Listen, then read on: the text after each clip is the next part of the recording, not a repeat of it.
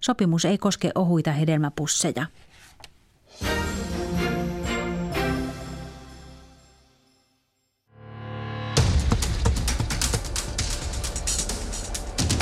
Yle Puheen urheiluilta.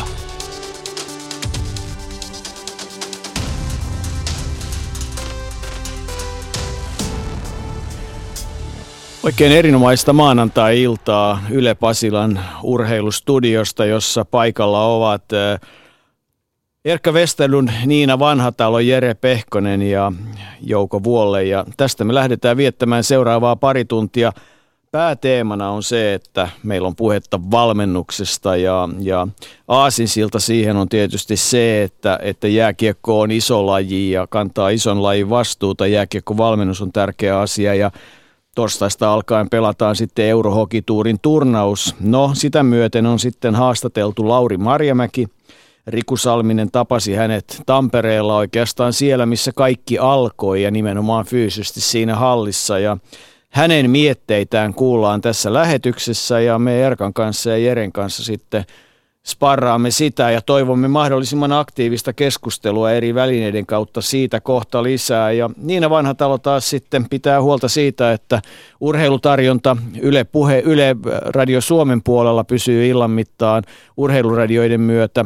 Kerrotaan, mitä kaikkea tapahtuu.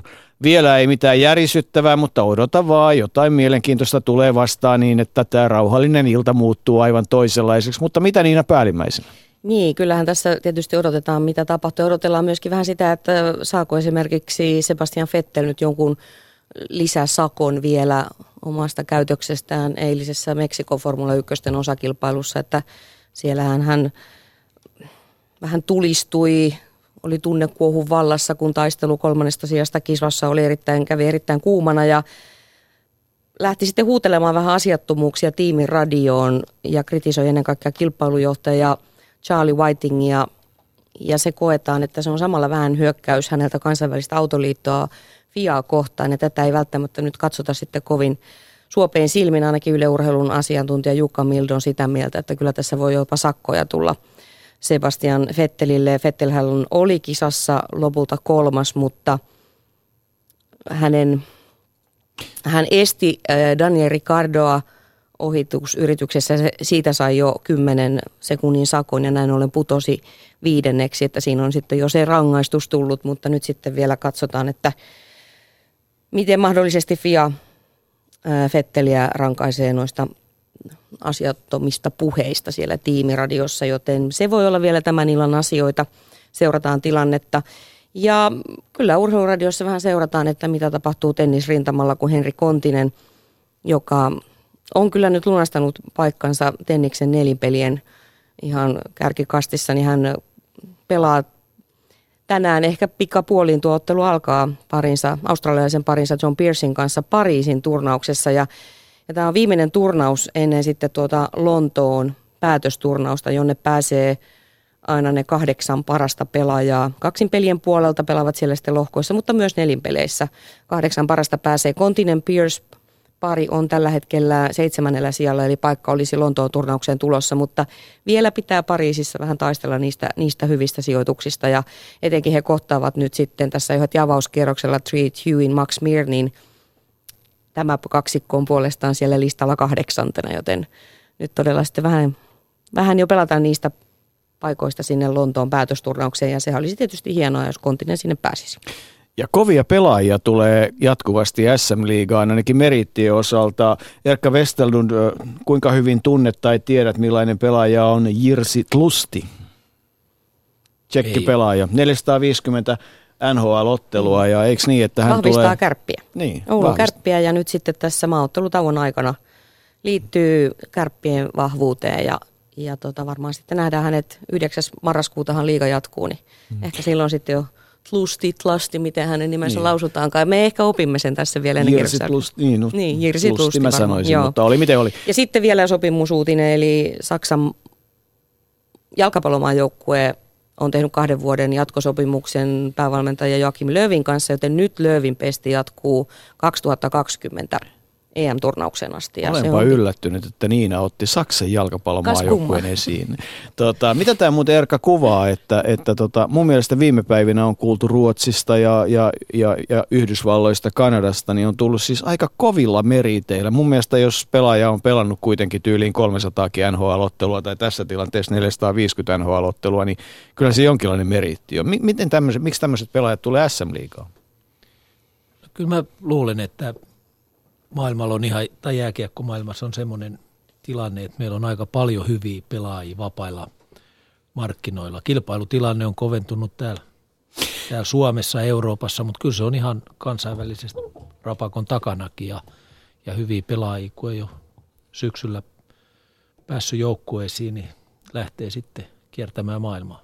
Mutta jääkiekkohan on siis, vaikka se on erittäin hyvää Yle Puheen jääkiekkokierroksella, niin kyllä se silti parasta on paikan päällä, niin, niin tota, kyllähän siellä aikamoisia nimiä alkaa olla, sekä kotimaisia nimiä että, että myös vahvistuksia. Et, et ilmeisesti tilanne tänä päivänä on se, että kun vahvistus tulee, niin se alkaa Suomessa olla oikeasti vahvistus. Että.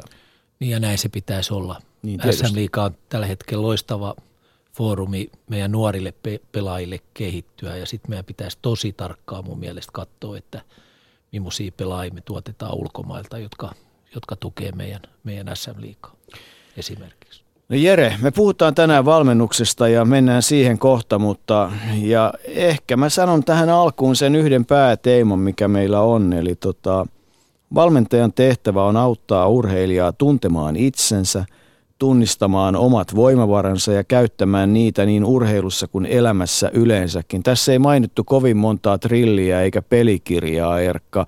Et niin kuin haastetaan tällä meidän kuulijoita, että jos tulee hyviä ajatuksia ja muuta, niin ei kun Jere mukaan. Kyllä vaan, niin kuin tähänkin asti on totuttu, niin yleisöhän on vahvasti mukana tässä lähetyksessä.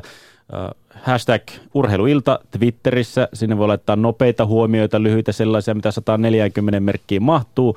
Siitä pidemmät voi laittaa Yle Puheen lähetysikkunassa osoitteessa yle piste fi kautta puheen, ja jos vielä oikein tarinaa riittää ja kysymyksellä on mittaa huomattavastikin enemmän kuin tuonne shoutboxiin mahtuu, niin sitten voi lähestyä myöskin sähköpostilla osoite urheiluilta at yle piste fi. Ja se toimii myöskin siinä mielessä, että jos tulee jotain aiheita mieleen, että mitä näissä illoissa pitäisi käsitellä muutenkin isommasti, niin sinne voi laittaa myös ehdotuksia siitä. Ja jos laittaa puhelinnumeronsa, niin me tarvittaessa otamme vaikka tämän illan aikana yhteyttä ja käymme keskustelua sen aiheen tiimoilta. Että, ja joka tapauksessa lupaamme, että niin Erkalle kuin Lauri Marjamäellekin, niin tota, jos on hyviä ajatuksia mietteitä, niin jos kaikkia ei ehditä käsitellä, niin toimitamme nämä, niin saavat sitten ainakin itse tutkiskella ja vastata niihin, että Et nyt on niin kuin mahdollisuus tähän asiaan, mutta hei, nyt lähdetään puhumaan valmennuksesta. Eli, eli tota, Erkka, mä kertaan vielä tämän, mikä valittiin pääteemaksi, tai siis mikä on se perusta kaikille. Valmentajan tehtävä on auttaa urheilijaa tuntemaan itsensä, tunnistamaan omat voimavaransa, käyttämään niitä niin urheilussa kuin elämässä yleensäkin. Tämä ei musta kuulosta erityisesti käskyttämiseltä. No joo, ei. Et, et tota, kyllähän tässä se iso, iso keskeinen asia se, että, että tota, tällä hetkellä yritetään kääntää varsinkin tätä suomalaista valmennusta, mutta ehkä valmennusta yleensäkin niin, niin että se kohdistuisi enemmän ihmiseen. Että me, et me koettaisiin, että me ollaan valmentamassa ihmistä enemmän kuin me ollaan, ollaan tota, valmentamassa urheilulajia tai jotain ominaisuuksia, mitä me ollaan tehty täällä vuosikymmenet, ja, ja se ei olekaan ihan yksinkertainen asia, kun aletaan käymään läpi, että mitä on tämmöinen yksilökeskeinen valmennus tai, tai ihmisen valmentaminen, mitä se sitten käytännössä onkaan, mutta tuossa oli sitä määritelmää, mitä, mitä luit, luit läpi, että keskeisin idea on se, että, että kaikki se tekeminen lähtisi urheilijan sisältä ja omasta halusta, omasta innostuksesta, kiinnostuksesta tehdä asioita ja, ja, ja valmentajan pitäisi tukea niitä. Ihmisessä on sisällä on uskomaton määrä voimavaroja ja huippu-urheilu varsinkin on semmoinen, että siellä pitää saada kaikki voimavarat käyttöön. Siellä ei voi jäädä yhtään mitään varastoa ja, ja, ja tota, ollaan vähän niin kuin määrittelemässä tällä hetkellä valmennusta enemmän siihen suuntaan, että, että koettaisiin, että se on, se on urheilijan auttamista. Hmm. Siis toisin sanoen sen sijaan, että, että fiksu valmentaja tietää kaiken ja osaa kertoa kaiken, mitä tehdään ja antaa sulle ohjeet, että nyt sä teet noin, niin, niin äh, sitä voimavaraa haetaan niin kuin tavallaan alhaalta ylöspäin. Eli, eli kerrotaan, mitä asioita sä voisit tehdä, mitä asioita, ja käydään sitä dialogia sen valmennettavan kanssa. Että tässä on niin kuin dialogista kysymys. No tämä on ehkä ihan, ihan keskeisimpiä, että jos meillä aikaisemmin on ollut tämmöinen vähän ehkä valmentajakeskeinen lähestymistapa ja, ja enemmän yksisuuntainen valmentajalla tai urheilijalle, nimenomaan siitä, että valmennus parhaimmillaan on molemmille oppimisprosessi ja se on kahdenvälinen vuorovaikutus. Eli, eli pohjana, että millä keinoilla me pystytään auttamaan toista ihmistä parhaiten. Ja, ja siinä mielessä esimerkiksi tämä, että urheilija olisi itse koko ajan aktiivinen tekijä, toimija, ei valmennuksen passiivinen kohde, vaan, vaan ihan alusta asti niin kaikki lähtee urheilijasta. Ja siitä tämä esimerkiksi Olympiakomitean ihan keskeinen lähtökohta, että urheilija on keskiössä. Mun mielestä se on niin kuin jo valmennuksen keskiössä, että se lähtee urheilijan sisäisistä henkisistä voimavaroista kaikki tekeminen liikkeelle. No siis, kun nyt sitten ajatellaan, mitä kaikkea olet ehtinyt elämässä aikana valmentaa, siis liigajoukkuetta, maajoukkuetta, K H L-joukkuetta, kaikenlaista, niin tota, päteekö tämä ihan sieltä, sieltä tota ruohonjuuritasolta tai sieltä urheilijan polun alkupäästä aina sitten sinne Öö, tavallaan niin kuin sen kovimman ammattilaisjoukkueen kovimpaan pakkiin. Onko se niin kuin logiikka kuitenkin koko ajan sama? Kyllä se, mä voisin sanoa, että se on, se on sama. Mä oon suurin piirtein kolmekymmentä vuotta valmentanut sillä old school tavalla, eli, eli yksisuuntaisella viestinnällä ja, ja, ja pyrkinyt auttamaan tekemällä harjoitusohjelmia ja ja asioita valmiiksi urheilijoille. Ja, ja, ja oikeastaan sitten viimeiset kymmenen vuotta kääntänyt ihan kokonaan kelkan niin kuin siitä, että ei se ole se paras tapa auttaa, auttaa urheilijaa. Ja, ja, ja tota, toimintatavat on ihan erilaiset.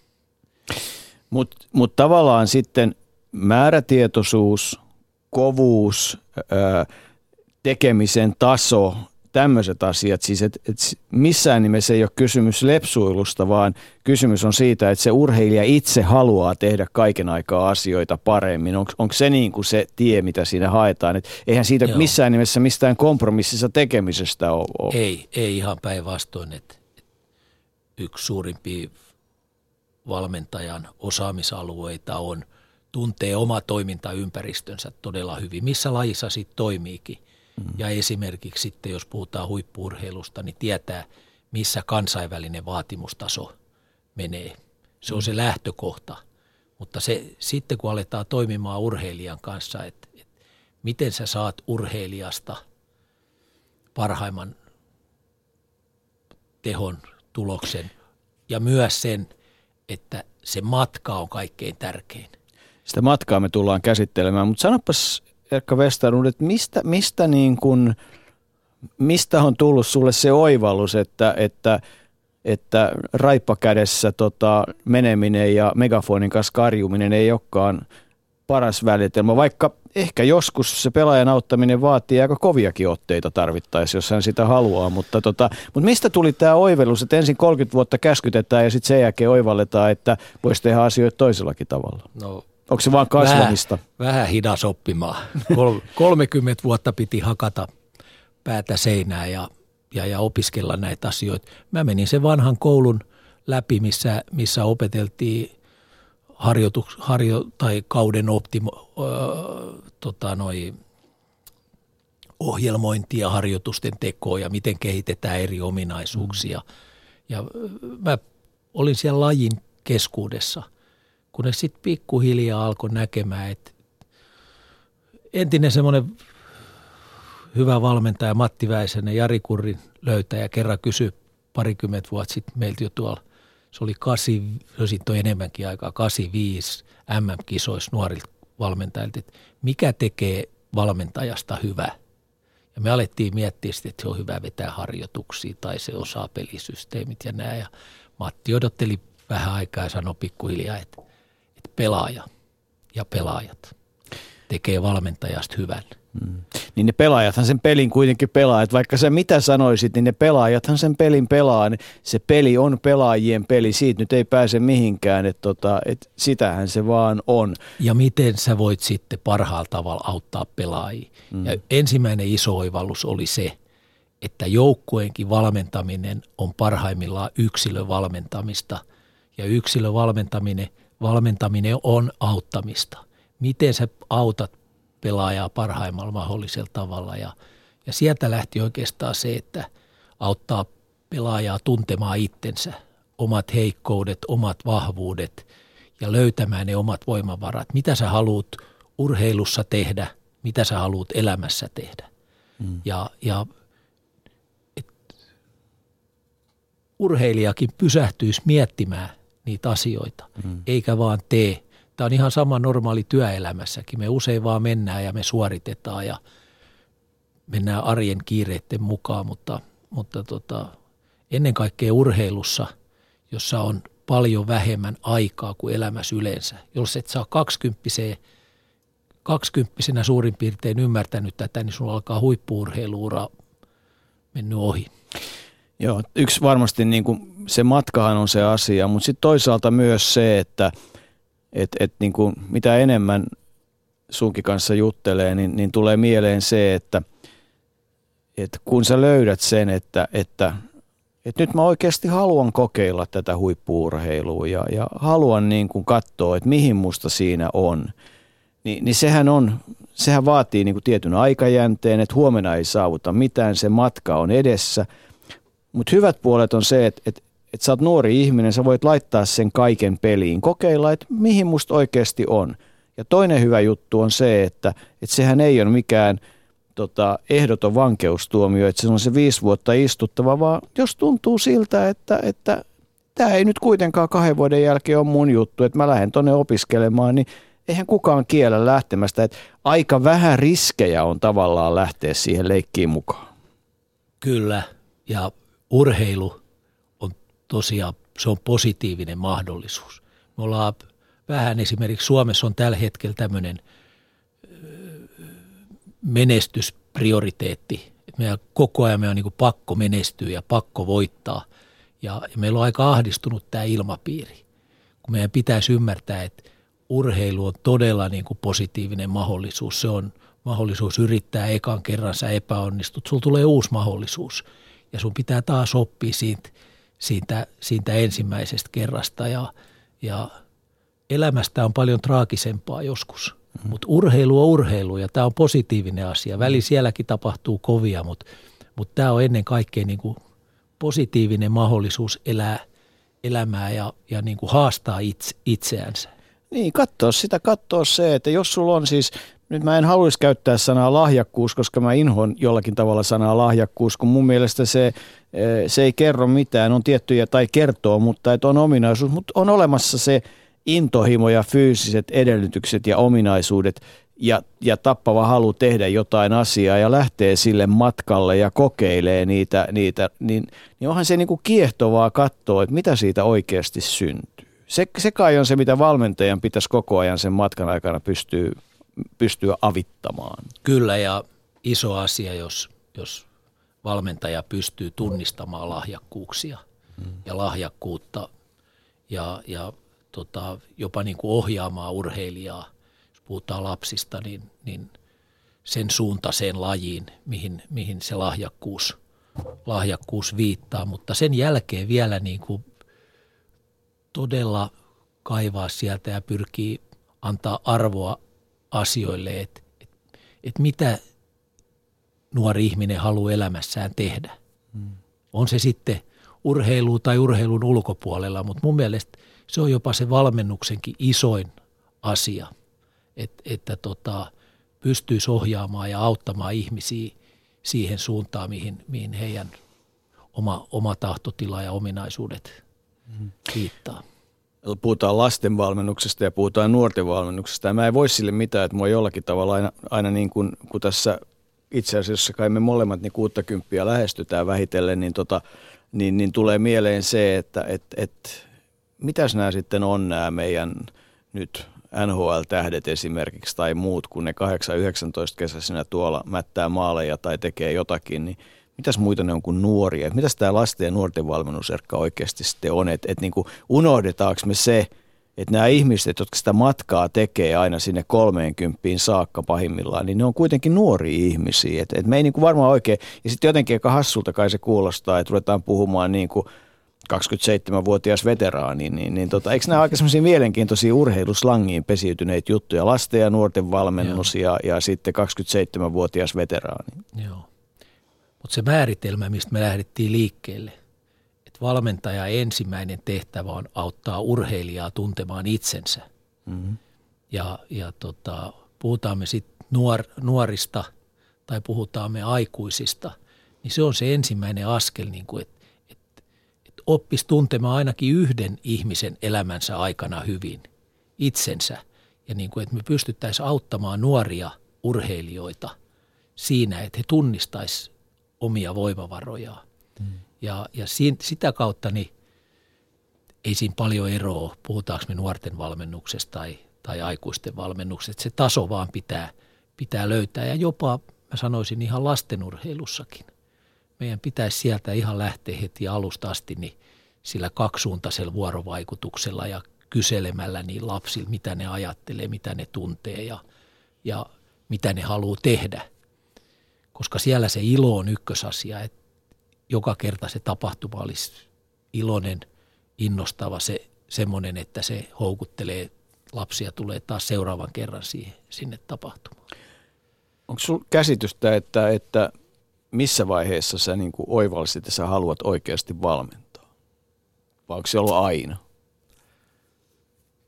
Mä aloitin kaksitoistavuotiaana vuonna tuhatyhdeksänsataakuusikymmentäyhdeksän. valmentamaan seitsemän-kahdeksanvuotiaat jalkapallopoikia. Okay. En mä silloin oikein vielä, vielä tota, ei mulla ollut paljon annettavaa.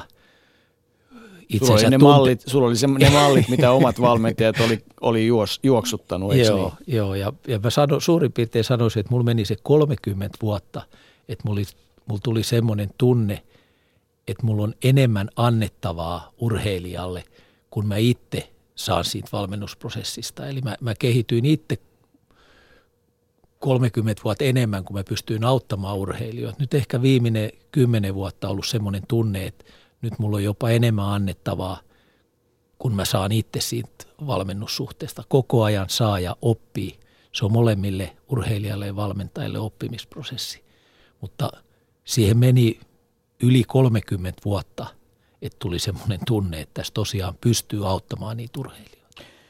Taisi musta Jere oivallinen hetki kuunnella, että, että minkälainen se on ollut se Lauri Marjamäen nykyisen jääkiekon päävalmentajan alkutaival ja, ja, ja mistä hän on niin kuin lähtenyt sitten liikkeelle. Eli me mennään Tampereelle ja Riku Salminen hänet siellä tapasi niillä nurkilla siellä maan alla, missä kaikki sitten Hervannassa kai aikanaan alkoi.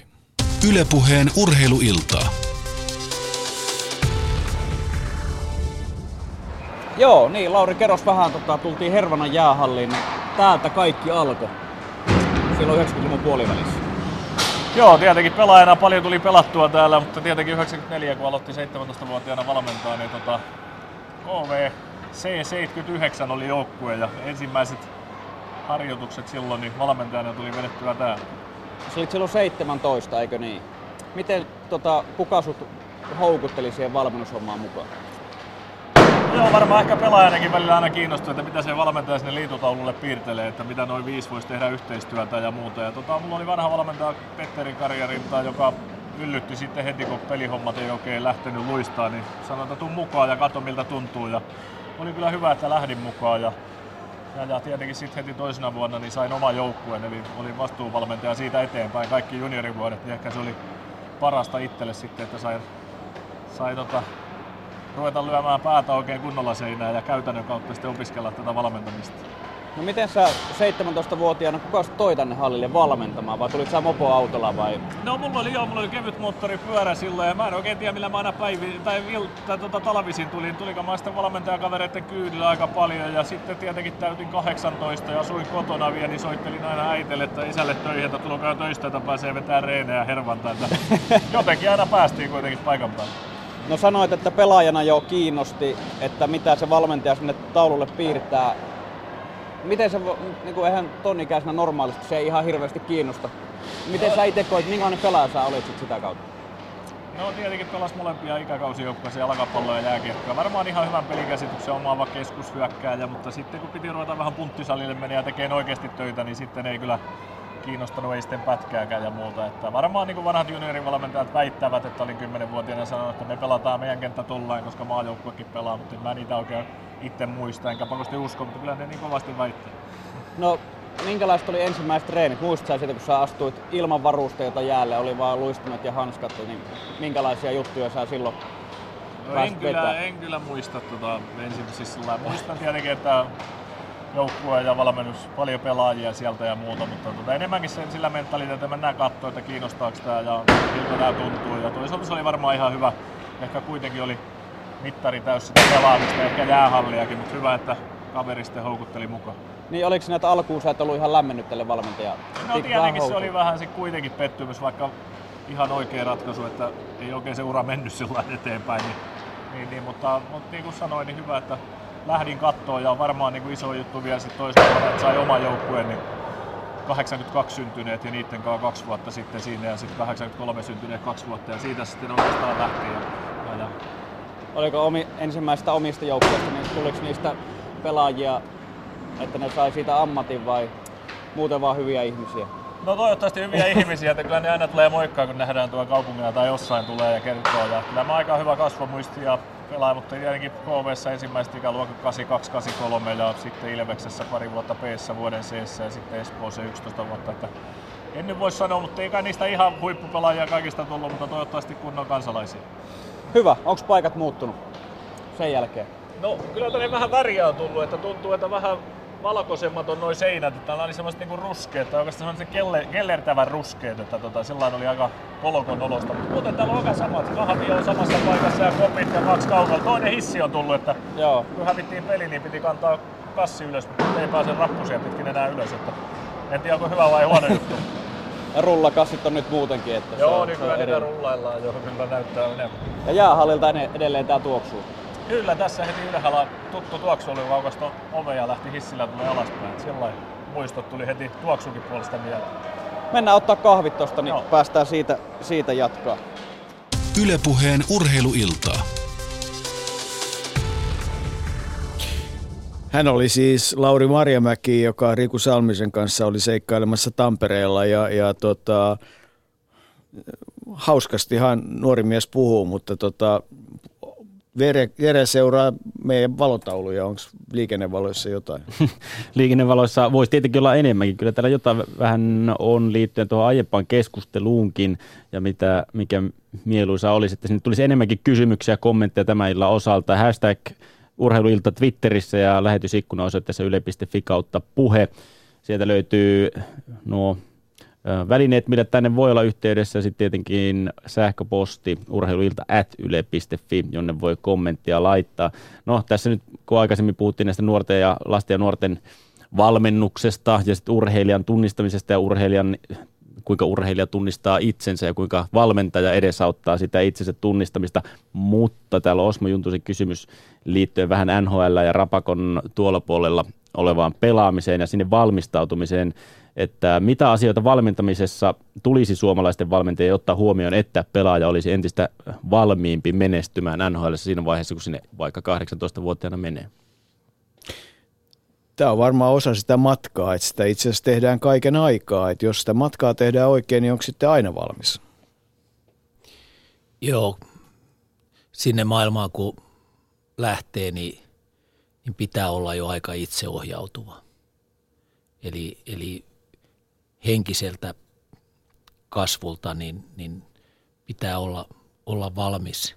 Siellä, siellä ei ole enää niin paljon niitä auttajia, tukijoita ympärillä. Varmaan ihan ammattiauttajia löytyy fyysiseltä puolelta ja, ja, ja pelin osalta ja tältä, mut, mutta siellä sun pitää tulla aika hyvin jo itsenäisesti toimeen ja, ja, ja siinä mielessä olisi just tärkeää. Oikeastaan kun me puhutaan tästä ihmisen valmentamisesta, niin me, me tullaan niin kuin henkiselle puolelle, että et sä osaat asennoitua oikein eri tilanteisiin, sä näet niin kuin sen ison, ison kuvan ja sulla on selvänä, että mitä sä haluut ja, ja, ja jopa ne keinot, että miten sä, miten sä pyrit kehittämään itsensä, koska siellä sä oot aika yksin ja, ja sä oot kuitenkin matkan alussa. Sä saat sieltä tarvittavaa apua, mutta sul, siellä on toisaalta taas niin kova kilpailu, että jos et sä ymmärrä sitä tilannetta, niin sieltä tulee uusi mies nopeasti kokeilemaan siihen sun paikalle. Ja, ja nyt me varmaan saadaan vähän liian positiivinen kuva, kun me ajatellaan, että nämä meidän ihan huiput, Laineet, Puljujärvet, Ahot, kumppanit, on, on mennyt sinne ja on, on päässyt heti esimerkiksi hyviin rooleihin. Et ne, on, ne on kyllä harvinaisia yksilöitä siinä mielessä, että tuntuu aika valmiilta näi, näihin ympyröihin, mutta siellä on paljon muitakin yrittäjiä mm. tällä hetkellä ja on ollut ja, ja mä niin kuin korostaisin ennen kaikkea sitä, sitä henkistä kypsyyttä, minkä kautta sitten tulee kaikki muu ja, perässä.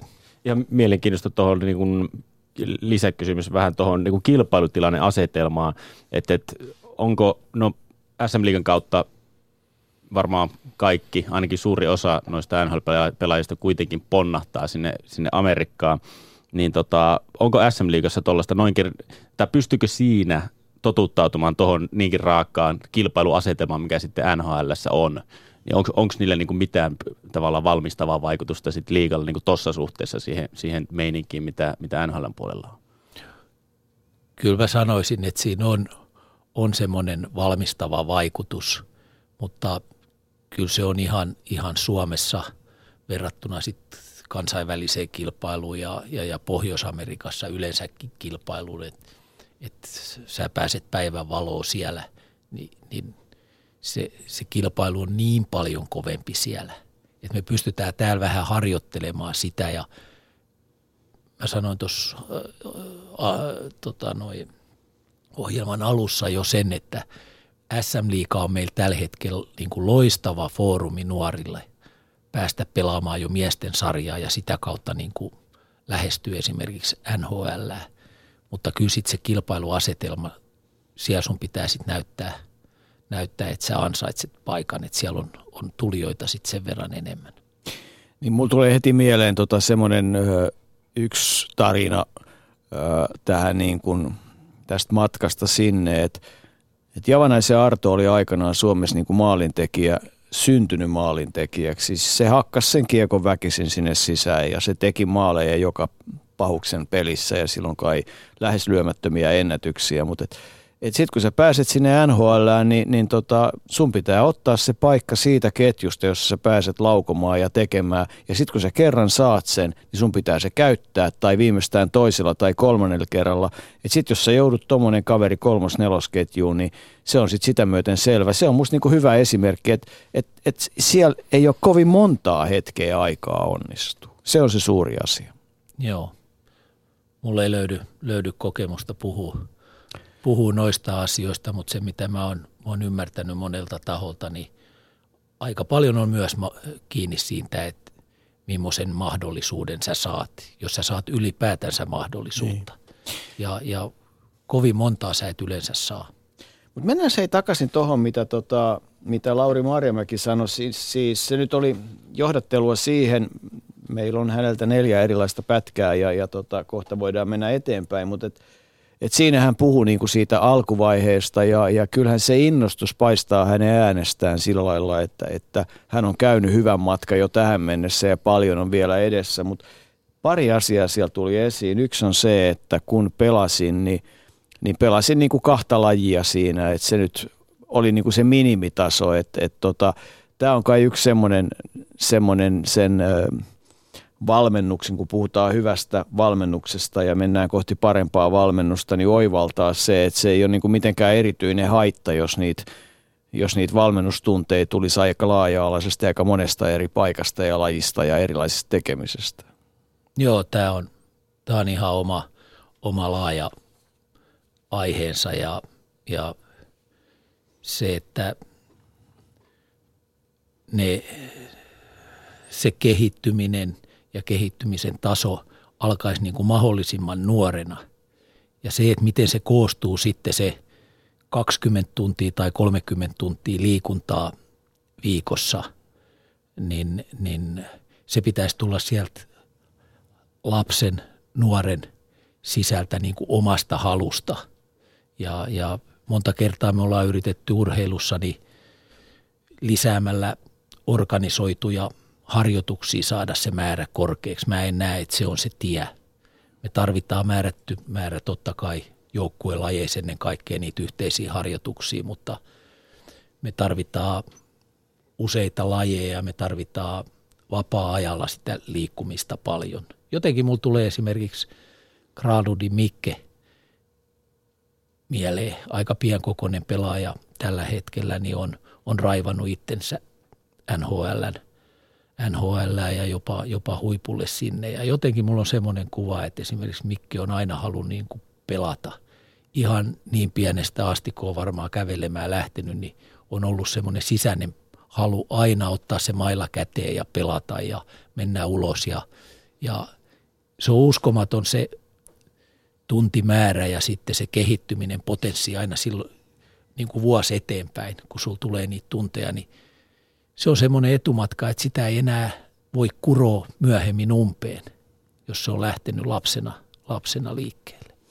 Mutta kun se ilo, innostus ja intohimo on yksi niitä isoja otsikoita, jotka itsekin olet kirjannut moneenkin eri asiaan, niin eikö, eikö valmentajalla ja, ja sillä lähipiirillä, niillä jotka tukee sitä matkan alkua, niin, niin miten sitä iloa, innostusta ja intohimoa niin kuin, niin kuin siinä vaiheessa kasvatetaan. Siis pahin esimerkkihän on se, että, että, että sen jonkun joukkueen valmentaja ilmoittaa, että jos et sä käy meidän treeneissä, niin ei tule peliaikaa. Ja kaveri miettii, että vitsi, kun mä voisin totta käydä tuolla koristreeneissä ja fudistreeneissä ja, ja vähän yleisurheilemassa ja voimistelemassakin. Ei, kun tänne on tultava, niin tota... Me vielä eletään kuitenkin tätä. Hän tietää paremmin, että hänen valmennuksessaan syntyy parempia asioita kuin tällä lailla tekemisessä. Tätä maailmaa me kuitenkin vielä eletään. Vai eletäänkö? Joo, jos nyt alkaisi valmentamaan niitä seitsemän-kahdeksanvuotiaita jalkapallopoikia, niin, niin ykkösasia olisi siellä se ilmapiiri ja, ja se tekeminen olisi semmoista, että lapset haluaa tehdä sitä ja se tuottaa iloa, iloisuutta ja, ja että se on järjestetty niin, että se innostaa ennen kaikkea mu, muuta suunnittelua, että miten se kuormittaa fyysisesti tai mitä teknisiä taitoja me opitaan siinä.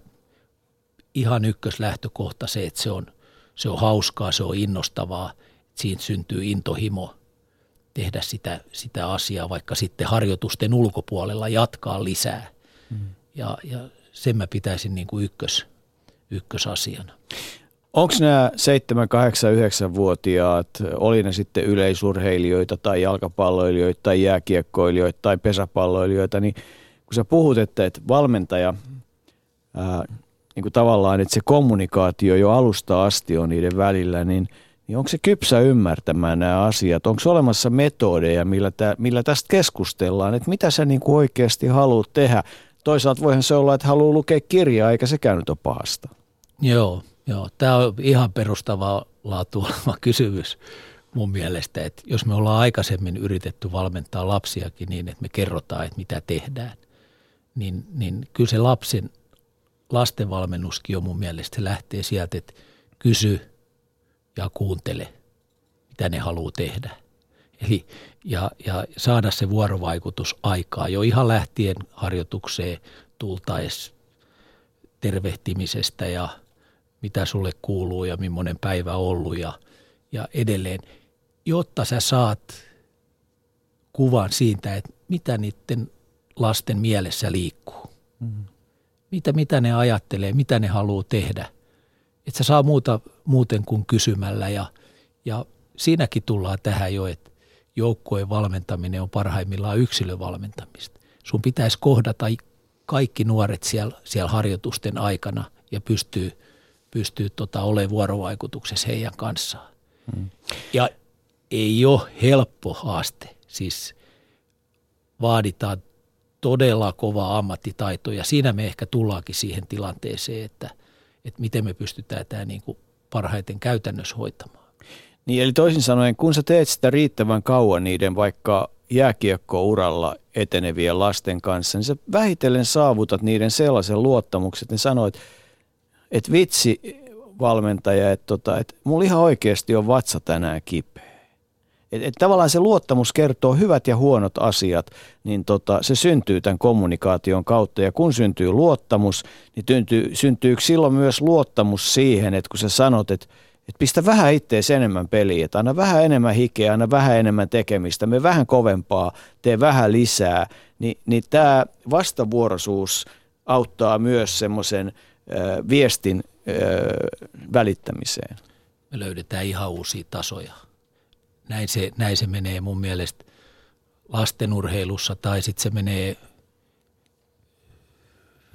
työmaalla. Me löydetään se taso toisen ihmisen kanssa, että me pystytään ratsastamaan uudelle tiedon tasolle ja, ja tota, kaiken lähtökohtana on luottamus. Et jos, jos mä oon itse määritellyt niin, että joukkueen valmentaminen on parhaimmillaan yksilövalmentamista, niin se, että millaisen luottamuksen sä pystyt rakentamaan kaikkien sun pelaajien välille, niin, niin se, on se, se on se ratkaiseva asia. Se on, se on tässä yhdessä tekemisessä ja vuorovaikutuksessa niin se kaikkein tärkein asia.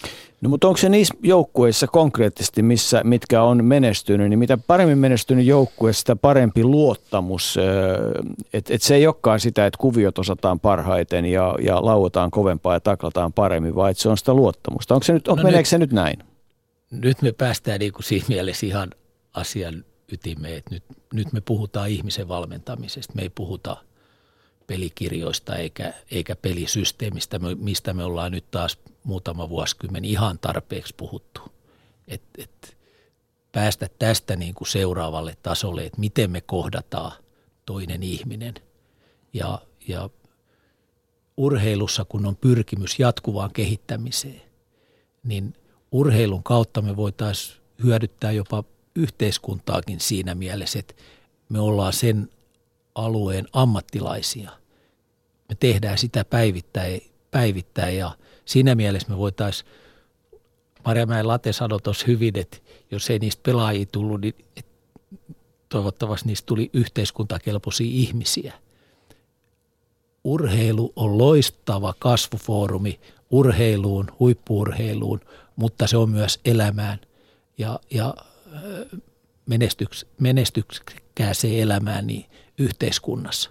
No mutta tostahan me sitten vedän, vedän, mä vedän vielä suoraksi ton, että, että me puhutaan nyt urheilusta, mutta, mutta kun mulle urheilu on selkeästi yksi kulttuurin lohko. Se on siis verrattavissa mihin tahansa taiteen tekemiseen, kirjallisuuteen, teatteriin. Toiset on enemmän henkisiä, toiset on enemmän fyysisiä. Baletti on ihan pahuksen fyysistä. Mutta ihan sama analogia siinäkin on. Siis toisin sanoen mikä tahansa semmoinen kulttuurin lohko, jolla sä lähet pyrki, pyrit tekemään, pyrit erinomaisuuteen, pyrit itsesi jatkuvaan kehittämiseen teatterissa, kirjoittajana, laulajana, näyttelijänä, soittajana, millä tahansa kulttuurin alalla, myös huippu-urheilussa tai urheilussa, niin, niin samalla lailla sä kasvat ihmiseksi, joka mitä tahansa sä teet, oli sitten kysymys perheenäidin roolista tai, tai sairaalatyöstä tai toimittajan työstä, niin sä pyrit tekemään asioita. Sä niin kuin automaattisesti asetat riman kahteen kahteenkymmeneen etkä metriin, eikö niin? Onko, onko tämä niin kuin, meneekö se näin vai olenko mä nyt joo, taas liikaa? Joo, ei, kyllä, kyllä mä ajattelen ihan samalla tavalla, että, että liikunta, urheilu on jo sinänsä loistava foorumi, liikuntakulttuuri, toteuttaa itsensä elämässä, elää, elää elämää. Mutta sitten tosiaan vielä niin, niin urheilussa kaikki mitataan vielä, vielä tota tekemisenä. Puheet ei riitä. Niin, niin siinä mielessä se on myös foorumi, joka voisi auttaa yleisestikin ihmisiä yhteiskunnassa. Esimerkiksi tämänhetkisessä Suomen, Suomen tilanteessa, että et missä me ollaan aika kovassa taloudellisessa puristuksessa ja haetaan ulospääsyä siitä, niin, niin saada löytääkin sieltä ihmisten sisältä ne voimavarat ja, ja tota, halu kehittyä omassa työssään koko ajan paremmin, halu olla päivä päivältä parempi, niin, niin meiltä pitäisi löytyä urheilusta se osaaminen. Meillä, meillä on tarjottavaa yhteiskunnalle siinä, siinä ja, ja, ja siinä mielessä tämä, tämä valmennuksen näkeminen vähän laajemmin. Mutta mä haastan sinua, Erkka, perhana, että tota, nyt me puhutaan hyvistä, hyvistä, hyviä ihmisten tekemisistä, mutta me haluttaisiin parempia N H L-jääkiekkoilijoita. Et, et mit, miten tämä nyt sitten, miten, miten jos me tehdään hyviä ihmisiä, niin eihän, eihän ne ole sitten hyviä jääkiekkoilijoita. Kun me puhutaan ihmisen valmennuksesta, me tullaan tavallaan niin kuin henkisiin ominaisuuksiin, henkisiin valmiuksiin. Ja siellä on se meidän käyttämätön voimavara. Hmm. Me voidaan Suomessa olla maailman parhaita kaivamaan ihmisistä ne henkiset voimavarat esiin. Me ollaan nyt käyty pelisysteemit ja pelikuviot läpi. Me ei löydetä sieltä semmoista, mutta ihmisissä on se voimavara. Ja, ja siinä on aika paljon ihan samaa, että hyvä ihminen tai hyvä urheilija, niin siellä on se pohja, se henkinen vahvuus. Ja sitä henkistä vahvuutta mä haen nimenomaan, että sitä me voitaisiin tukea valmennuksella, auttaa urheilijoita kasvamaan henkisesti. Eli toisin sanoen, jos et sä ole henkisesti riittävän vahva, niin sulla ei ole henkistä kanttia tehdä niin kovaa fyysistä suoritusta kuin mitä, mitä jääkiekko tai, tai mikä tahansa huipulla oleva urheilulaji vaatii. Joo.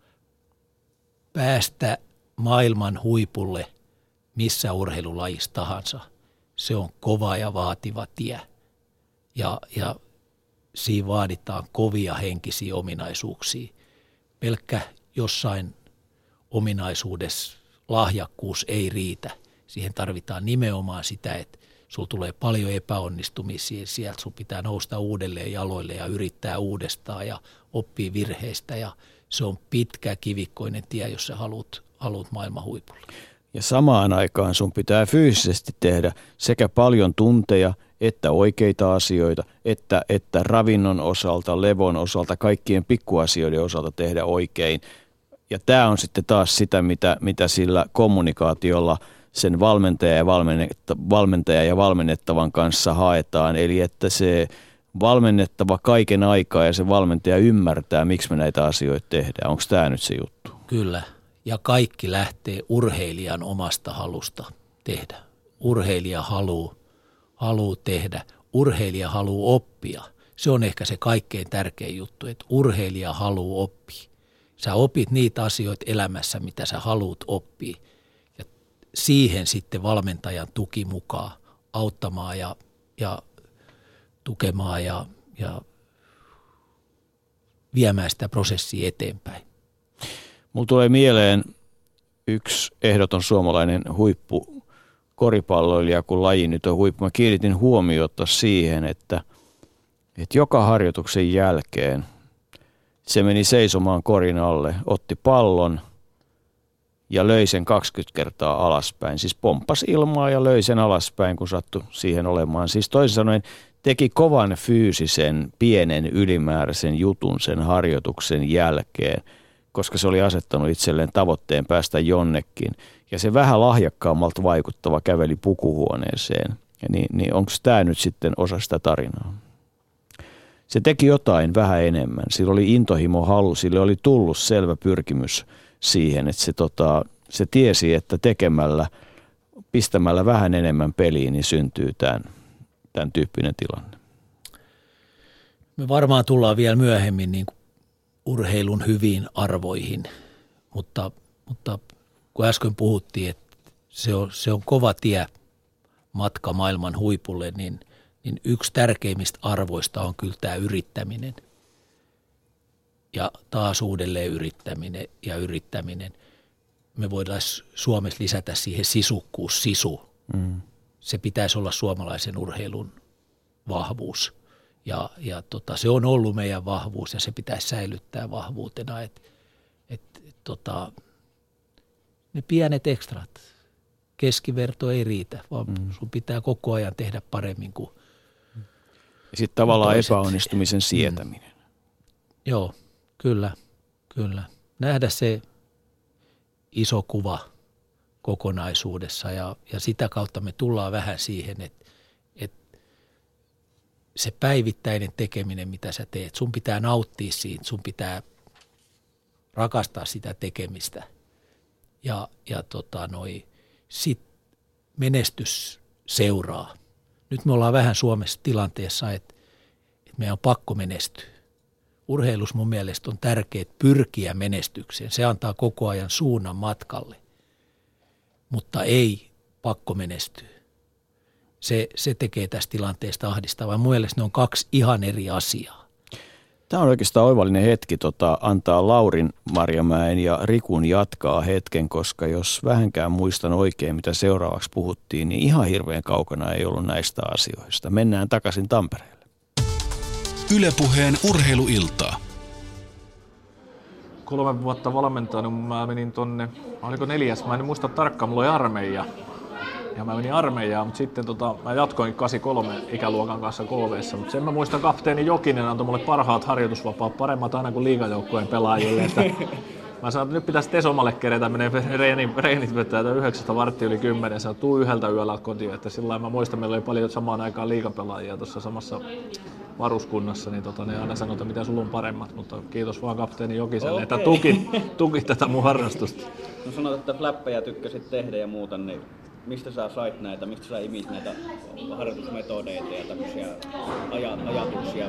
Oliko ne niin kuin omasta vai oliko jotain kirjallisuutta, mitä aiheeseen liittyvää, mitä sä hamusit vai miten se, miten se no tietenkin tapahtui? Varmaan niin edelliset valmentajat, jotka oli hyvin tuntunut, että noin ja tietenkin sain valmennuspäälliköiltä ja valmentajilta toiset paljon varmaan ajatuksia. En mä oikein niin kuin millään muistakaan, mutta jotenkin se niin vei mennessään. Ja sitten kuitenkin se armeija-aika, kun se oli pikkasen armeijassa, kuitenkin meni yksitoista kuukautta ja sitten taas uudestaan. Mutta sitten oli niin kova juttu kaksikymmentäyksivuotiaana, kun pyydettiin Ilveksen P-vastuuvalmentajaksi, niin silloin, silloin tuli ensimmäistä kertaa, että tämä on se mun juttu, että tähän mä haluan satsata. Ja se oli jotenkin kuitenkin, Ilveksen P-nuorissakin oli erittäin kokeneita huippuvalmentajia, ollut Heikki Vesalaa, Taunoniemiä, Kari Kilujärvistä ja muuta, ja sitten pääsi niin kuin räkänokkana kaksikymmentäyksivuotiaana siihen, niin se, se jotenkin tuntui niin kuin hienolta. Sitten sit tuntui ensimmäistä kertaa, että tämä on se ehkä varmaan, missä olisi varmaan ihan lahjakkuutta ja se, mitä haluaisi tehdä.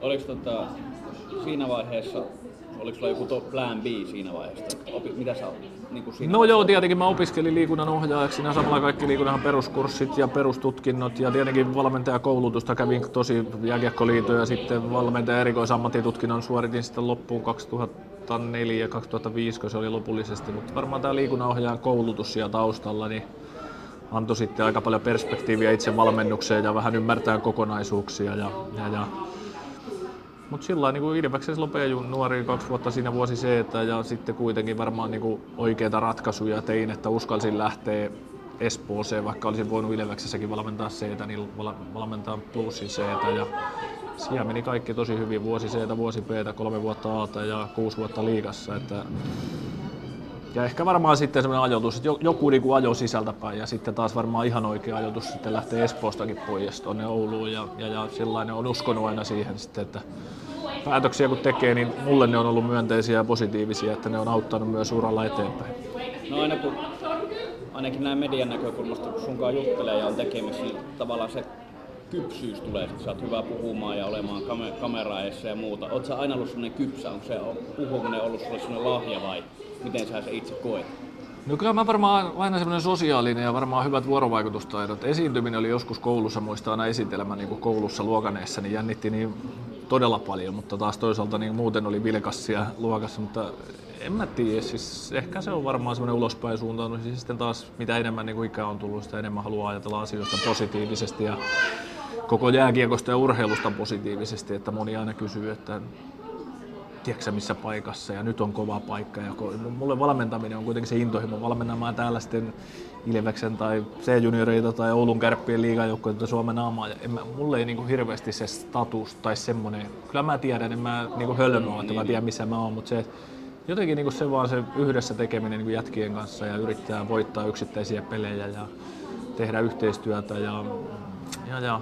Se on varmaan se juttu, mutta kyllä mä luulen, että kaikessa sosiaalisessa ympäristössä kaikki perustuu hyviin yhteistyö- ja vuorovaikutustaitoihin, mistä tahansa kysymys, niin tota, varmaan voi olla, että se jotenkin on itsessä, tai, mutta varmaan se ajatusmalli on paljon muokkaantunut, mitä enemmän on tullut valmennusvuosia ja ruvennut niin kuin, ehkä halunnutkin päästä pois semmoisesta negatiivista ja pessimistisestä kierteestä, että uhkakuvien etsimisestä ja muuta. Että aika vainoharhaiseksi tässä äkkiä tulee, kyllä tämä ammatti niin kuin ruokkii myös siihen.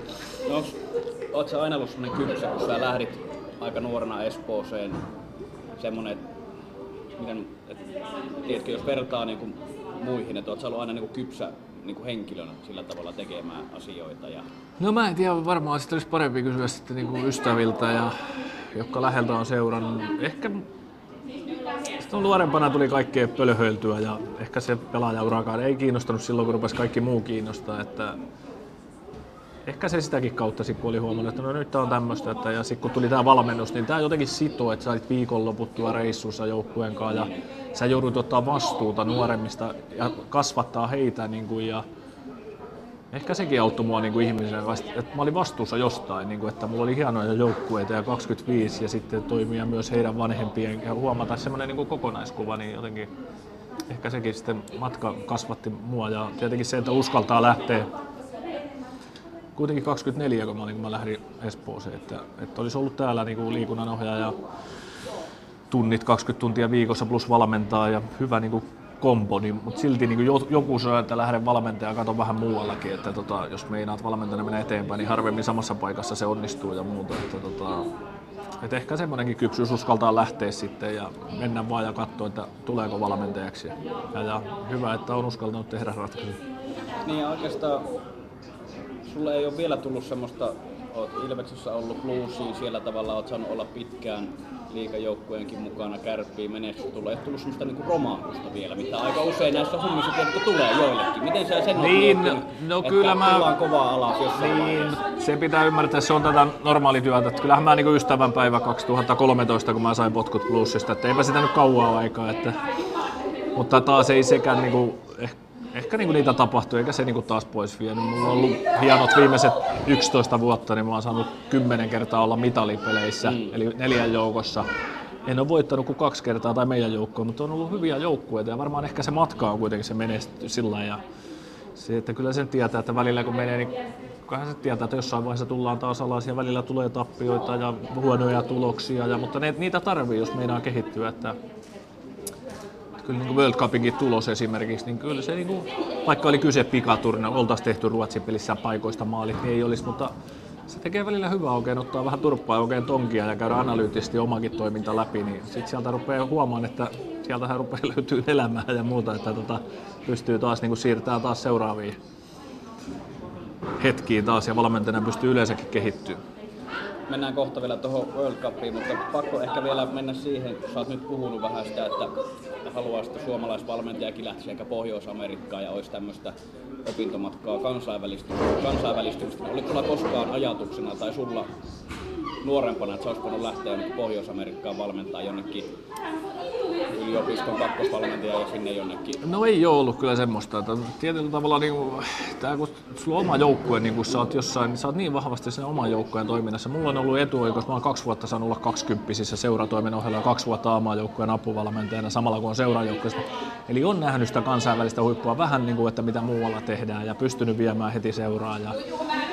Nyt tietenkin tämä toimenkuva, niin tämä on niin kuin mahtava, niin kuin, että pääsee oikeasti maailmalle ja näkee, mitä muissa seuroissa tehdään Suomessa, kiertää ja oppia valmentajilla pystyy antaa ja semmoinen kahden suunnan katu, mutta ei ollut silloin nuorempana, mutta kyllä tämä niin kuin kaikki työ ja on se missä tahansa yhteiskunnan kansainvälisyys on vahvasti niin kuin mukana ja, ja, ja uskon, että tota, se on myös tuo lisärikkautta meidän niin kuin tähän kiekkokulttuuriin ja kiekkokeskusteluun. No, nyt jos...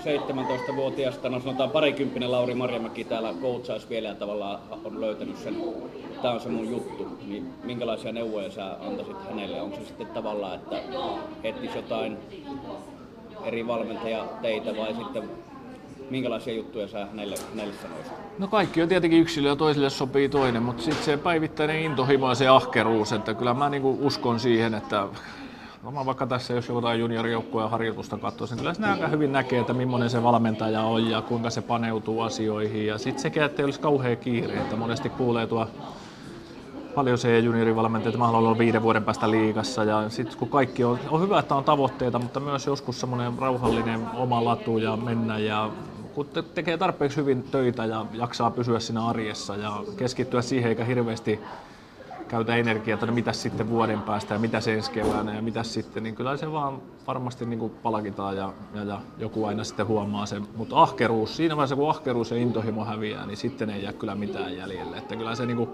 mulle ne kaksi sanaa, se ahkeruus ja intohimo, että silloin kun ne on läsnä, niin silloin tapahtuu yleensä hyviä asioita. Niin, koska sunkin historia on semmoinen, jos miettii maajoukkueen päävalmentajahommaa, että edeltäjät aika monet, niin niillä on kuitenkin ollut pelaajataustaa, ne on ollut niitä Jyväskylän tavallaan täältä, mitä siellä nyt oli, tää liikunnan kasvattaja, mm-hmm. niin tota, onko se nimenomaan se ahkeruus ja intohimo, mikä on tuonut vähän erilaista polkua tähän pisteeseen, missä nyt olet? No totta kai, kun ei ole pelaajataustaa ja muuta, että on joutunut paljon opiskelemaan ja tekee niin kuin ahkerasti töitä ja ennen kaikkea mitä tuossa viittasi, että on ollut heti toisesta vuodesta lähtien, kahdeksantoistavuotiaasta lähtien oma joukkue, että se on kuitenkin se, että sä saat niin kuin ne kaikki, saat touhuta niin paljon itse ja päättää asioista ja välillä lyödä päätä seinään ja muuta, niin tota, se kuitenkin kasvattaa sitten ja muuta ja totta kai niin semmoinen jatkuva itsensä kouluttaminen ja pitää antenni pystyssä ja korvat auki ja ajautua ihan säännöllisesti niin kuin kiekkoihmisten pariin ja lähtee vähän liikkeelle ja käydä. Ja sieltä se varmaan tulee semmoista, että tietynlainen uteliaisuus pitää olla koko ajan myös läsnä. No, tässä kaksikymmentä, reilun kaksikymmentä vuoden aikana, kun säkin oot valmentanut, niin myös tavallaan puhuminen kiekosta on muuttunut hirveän paljon. Se on nyt taktista, taktista hirveän paljon, nyt ehkä niin kuin yksilöihin keskitytään paljon, mutta minkälaista se oli silloin, minkälaisen kaaren saat tavallaan tässä jääkiekon valmennuskulttuurissa ja tässä lätkäpuheessa kokenut sun valmentajaura aikana? No, tietenkin jääkiekko, se mikä yhdistää, jääkiekko on ollut koko ajan ykköslaji niin kuin Suomeen. Et se se niin kuin kasvu vaan on, se on kasvanut ja kasvanut ja kasvanut ja tietenkin erilaisia niin kuin jaksoja, että välillä on painotettu noita asioita, välillä noita, välillä on unohdettu kaikki vanhat hyvät asiat, lähdettekö tekemään ihan toista. Että varmaan kuitenkin se, että jokaisesta aikakaudelta, jokaisessa vuosissa ja semmoisissa niin kuin trendi, oli ne hyvät juttuja ja muuta. Että mun mielestä niin ollaan nyt hyvällä tiellä, että nyt oli aika voimakkaasti ja ehkä vieläkin on niin valmentajakeskeinen ajattelu ja puhutaan paljon pelikirjoista ja valmentajista ja millaisella pelikirjalla toi pelaa ja muuta. Se on aika vahvana ollut jo muutama vuoden, joka on auttanut meidän suomalaista jääkiekkoa. Ja tosiasia kuitenkin tämmöinen taktisuus, niin sillä me tullaan tulevaisuudessakin pärjää, että meillä on hyvä uskottava pelitapa, me pystytään pelaamaan M M-kisoissa, nuorisomaajoukkueet menestyy ja muuta. Niin tota, mutta varmaan niin nyt on niin hyvällä suunnalla mun mielestä, että ruvetaan nostamaan näitä yksilöitä ja tuodaan semmoisia ilmiöitä, että ajatellaan viime kevättä, niin on mahtavaa oli seurata itsekin Kärppien valmentajan tätä Puljujärvi-Ahoa ja sitä hypetystä, että kaksikymmentä yli kymmenen lähtee arki-iltana pussi tuolta Jyväskylästä, niin ei lähtenytkään kuin puoli yksitoista, koska oli sata tyttöä siinä kirkumassa ja selfieitä ja niin tämän tyylistä ajattelua ja mikä se on vahva tuo Pohjois-Amerikassa, että ei ne niinku Ne, ne, ne nostelee koko ajan, että tämä pelaaja vastaan tämä pelaaja, mikä, niin, koska ne itse, ne pelaajat sen, niin sen homman tekee. Niillä on aika lyhyt se urheilijaura, että mitä enemmän me tehdään meidän yksittäistä pelaajista juttuja ja tutustutaan heihin persooniin. Mä uskon, että se kiinnostaa myös yleisöä huomattavasti enemmän kuin se, että katsotaan tästä lehdistötilaisuus, mitä päävalmentajilla oli asiaa pelistä. Yle Puheen Urheiluilta.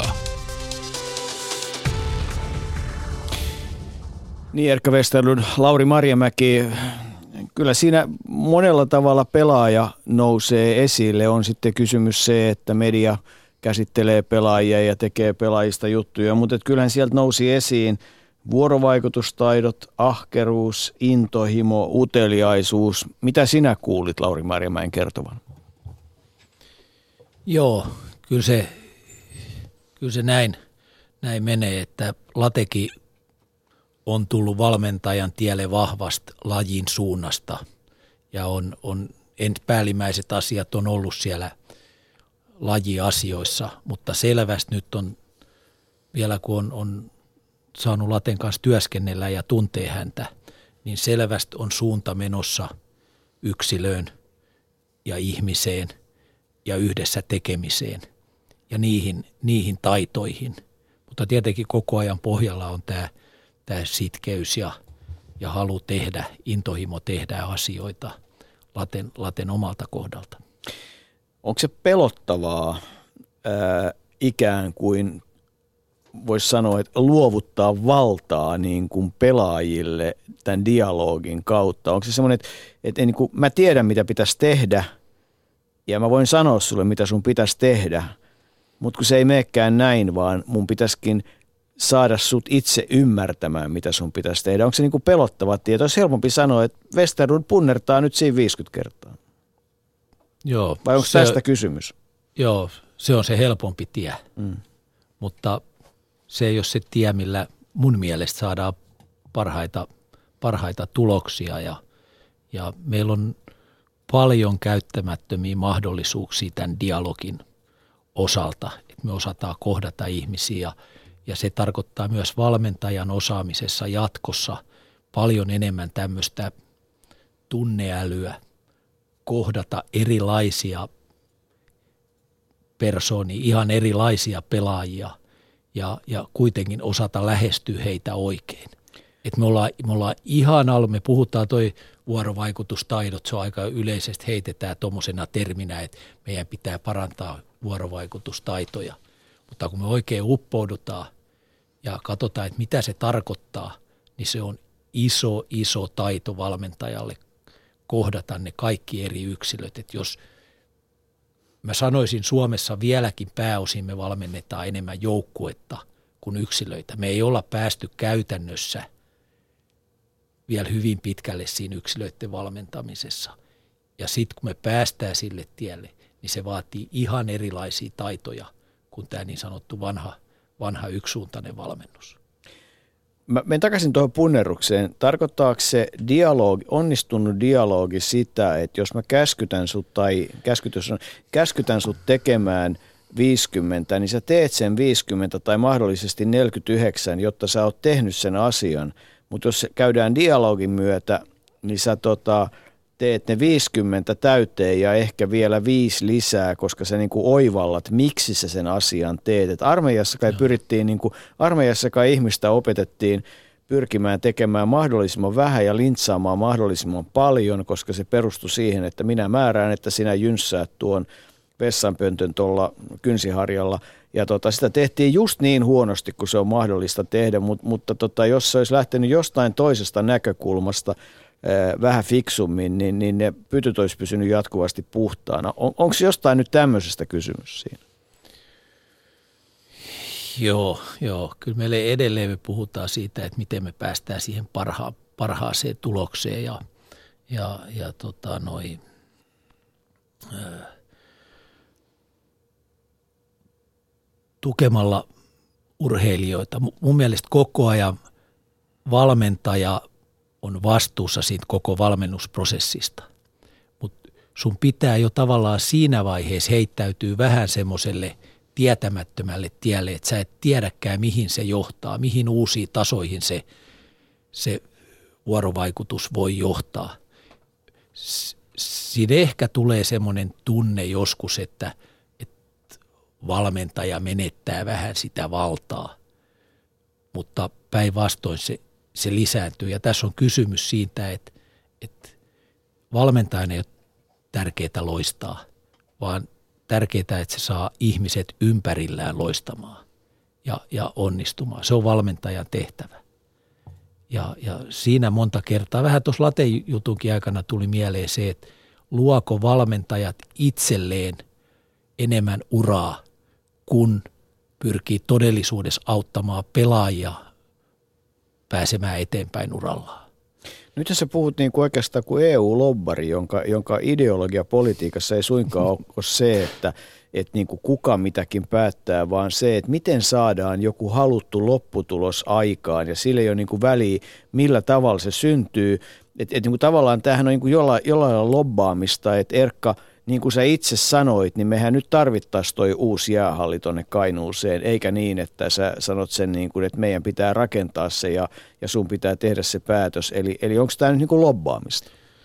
Lobbaamista tai, tai mä jopa sanoisin niin kuin motivointia, arvon antamista asioille. Että sä pystyisit esimerkiksi antamaan urheilijoille sen mielikuvan, että tämä on hei loistava mahdollisuus elää tätä kautta elämää täysillä. Että et sä, sä tavallaan niin kuin, on se sitten loppaamista tai motivointia tai suunnan antamista silleen, että hei, mitkä tässä as, maailmassa on semmoisia asioita, mitä sun kannattaa tehdä tai, tai mitä sä itse haluat tehdä. yle piste fi kautta puhe on hyvä paikka saada oma äänensä kuuluviin tähän lähetykseen, mikäli tätä kuuntelet ja haluat, että sinunkin mielipiteesi täällä tulee keskustelun aiheeksi, sekä tietenkin Twitter, hashtag urheiluilta ja sähköposti urheiluilta at yle piste fi on myöskin väline siihen, mutta otetaan tältä lähetysikkunan kautta yksi kysymys tai kommentti tähän iltaan liittyen, että onko tämä valmentaminen dialogin kautta, onko se vain yksittäisten valmentajien hokemaa mantraa, vai tarjoako esimerkiksi Jääkiekkoliiton tarjoamat valmennuskoulutukset, linjauksia tai eväitä tähän dialogiin ja kaksisuuntaisen kommunikoinnin valmentamiseen? Onko menty siihen suuntaan, että tähän tarjotaan eväitä? Joo, hyvä, hyvä kommentti ja hyvä kysymys, todella, todella ajankohtainen, että et, äh, valmentajakoulutuksissa se on jo otettu huomioon, mutta me ollaan aika alussa, alussa siinä mielessä, että aika vähän meillä menee valmentajia vuosittain tavallaan sen valmentajakoulutuksen läpi, mutta, mutta meillä on ehkä Suomessa jopa ihan yksi maailman edistyksellisimpiä henkilöitä siellä, semmoinen Jukka Tiikka, joka johtaa Suomen Jääkiekkoliiton valmentajakoulutusta, niin, niin hän on ekspertti tällä alueella ja ollaan muutettu, mutta se ei vielä käytännössä näy. Ja meidän pitäisikin tässä koulutuksessa pikkuhiljaa, mikä on koko, koko ideologia tällä hetkellä Jääkiekkoliitos, siirtyä niin kuin tämmöiseen valmennusosaamisen kehittämiseen, mikä tapahtuu siellä seuroissa koko ajan, kun valmentajat valmentaa. Ja esimerkiksi siinä tämmöinen niin kuin mentor-toiminta on ihan olennainen. Sillä me saataisiin niin kuin vaikuttavuutta selvästi lisää ja nopeammin niin kuin tämä asia läpi. Enkä mä edelleenkään, mun mielestä tämä on tämmöistä valmennuksen evoluutiota, missä meillä on ollut ne painopisteet ohjelmoinnissa ja lajissa ja me ollaan pikkuhiljaa niin kuin siirtymässä enemmän enemmän ja ymmärtää se, että niiden asioiden oppiminen tapahtuu ihmisen kautta ja mitä parempia me ollaan ihmisten kanssa toimimisessa, niin sitä parempi, parempi vaikuttavuus me saadaan syntymään.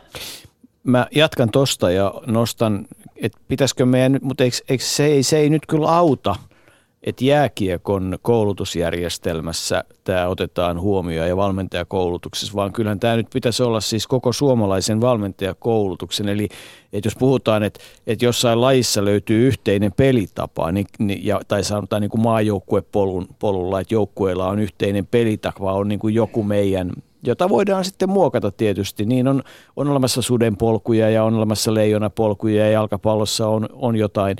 Niin eikö tähän valmennukseenkin pitäisi saada siis koko suomalaisen valmennuksen, äh, ihmisen valmennuksen yhteinen pelitapa käyttöön? Sä oot ammattivalmentajien puheenjohtaja, että siitä voidaan vaikka aloittaa. No joo, se on ison työn alla tällä hetkellä yhdessä Olympiakomitea vielä nykyisen valon, valon kanssa ja, ja sekä Suomen valmentajat ry, että sitten ammattivalmentajat ry on voimakkaasti tämän takana. Nyt puhutaan niin kuin todella isoista kokonaisuuksista. Että jos me ajatellaan Olympiakomiteankin näitä painotusalueita, siellä on menestyvä kansainvälinen urheilu on se ykkösasia. Toinen on osaamisen kehittäminen ja kolmas iso alue on arvostettu urheilu. Niin me ollaan tällä hetkellä siinä tilanteessa, että meidän pitäisi todella paljon pistää huomioon nimenomaan siihen osaamisen kehittämiseen. Me ollaan tällä hetkellä mun mielestä Suomessa jäljessä kansainvälisesti osaamisen kehittämisessä, mutta me voitaisiin olla sillä alueella maailman parhaita. Hankkia se osaaminen ja mun mielestä se tulee ennen kaikkea tällä hetkellä just tässä, miten toimitaan ihmisten kanssa. Sieltä löytyy se, se uusi taso kaikelle tekemiselle. Ja sitä kautta niin kuin myös hankkii uudelleen vähän, urheilun pitäisi uudelleen lunastaa arvostus.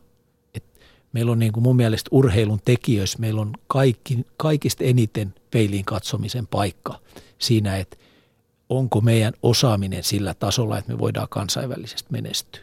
Eli mun mielestä tällä hetkellä isoimmat paukut pitäisi pistää osaamisen kehittämiseen ja valmennusosaaminen, joka on lähinnä urheilijoita, niin on se isoin alue, missä meidän pitää kasvaa ja kehittyä.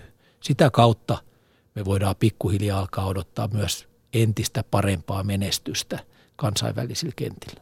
Mm. Eli, eli kaiken niin kuin keskipisteenä on kaiken aikaa se. Me mennään vielä kerran tähän, mistä aloitettiin. Valmentajan tehtävänä on auttaa urheilijaa tuntemaan itsensä, tunnistamaan omat voimavaransa ja käyttämään niitä niin urheilussa kuin elämässäkin yleensäkin. Eli siis tämä käyttämään osuus on se, että kun hän tuntee itsensä ja voimavaransa, niin hän pystyy omaksumaan niitä uusia asioita, joita, joilla hän sitten fyysisesti kehittyy parempaan suoritukseen. Näinkö se nyt sitten menee suunnilleen? Kyllä.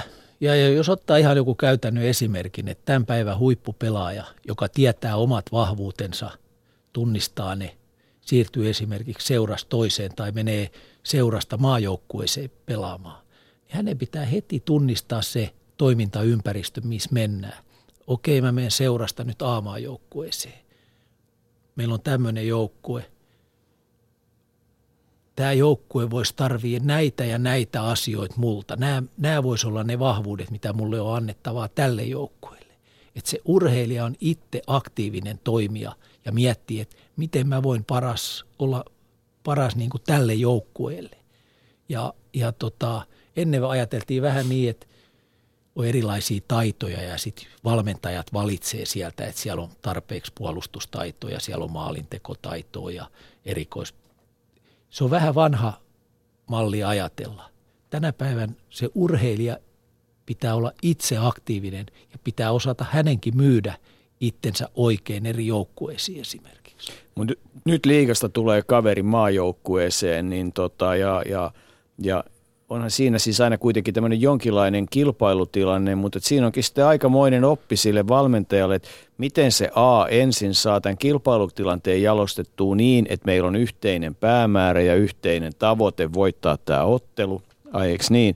Mutta sitten yhtä aikaa, että se pelaaja, pelaajat pystyy keskenään kommunikoimaan, että ne on henkisesti riittävän vahvoja siihen ja yht, yht, yhtä aikaa riittävän vahvoja kertomaan valmentajalle, mitä ne on mieltä, jotta valmentajalla on työkaluja sitten kuitenkin taas tehdä niitä ratkaisuja. Tämä on, niin aika, tämä on hirveän yksinkertainen, aika kompleksinen tilanne. On, on. Mielenkiintoinen. Ja siellä on uskomaton mahdollisuus kasvaa seuraavalle, seuraavalle tasolle, että et, tota, noi, valmentaja taas kannattaa kysyä pelaaj- pelaajalta, hei, et, miten sä näet? Miten sä pystyt parhaiten tätä joukkuetta auttamaan mm. ja miettiä sitä roolia ehkä senkin kautta. Mm. Ja kun sä käyt kaikkien pelaajien kanssa tämän saman keskustelun läpi, sä löydät sieltä sen parhaan, parhaan kokonaisuuden. No meneekö, se, meneekö se nyt ihan konkreettisesti näin, että hei, että et, et meillä on niin kuin erikoistilanteet, meillä on alivoima ja ylivoima ja, ja, tota, ja, ja, ja sun kätisyys menee sillä, että sä pelaat tolla puolella, mä tarvin sua, me tiedetään, että sä oot pelannut hyvin alivoimaa, me, me, tota, me tarvitaan niin, että sä varmaan pidät huolta, että siitä sun tontilta ei tule sitä syöttöä eikä sitä laukausta, että niin käydäänkö sitten dialogia, että, että onko se näin ja, ja että mitä sä itse näet sen? Kysyks mä nyt sitten sen jälkeen sulta Erkka, että Erkka, miten sä nyt sitten itse näet sen? Miten sä näet sen, että sä parhaiten autat siinä hommassa? Joo. Mennäänkö me näin pienille tasoille? Joo, nyt me mennään aika isoista asioista aika pieniä. Todella nopeasti pelin sisälle ja aika, aika mm. pieneen asiaan, mutta... Onko se analogia kuitenkin tämmöinen? On, on ja, ja tota noi, kyllä mulla Torinon olympiakisoista kaksituhattakuusi on niinku parhaimmat kokemukset siitä, kun mä näin, näin esimerkiksi ketju, Selänne, Koivu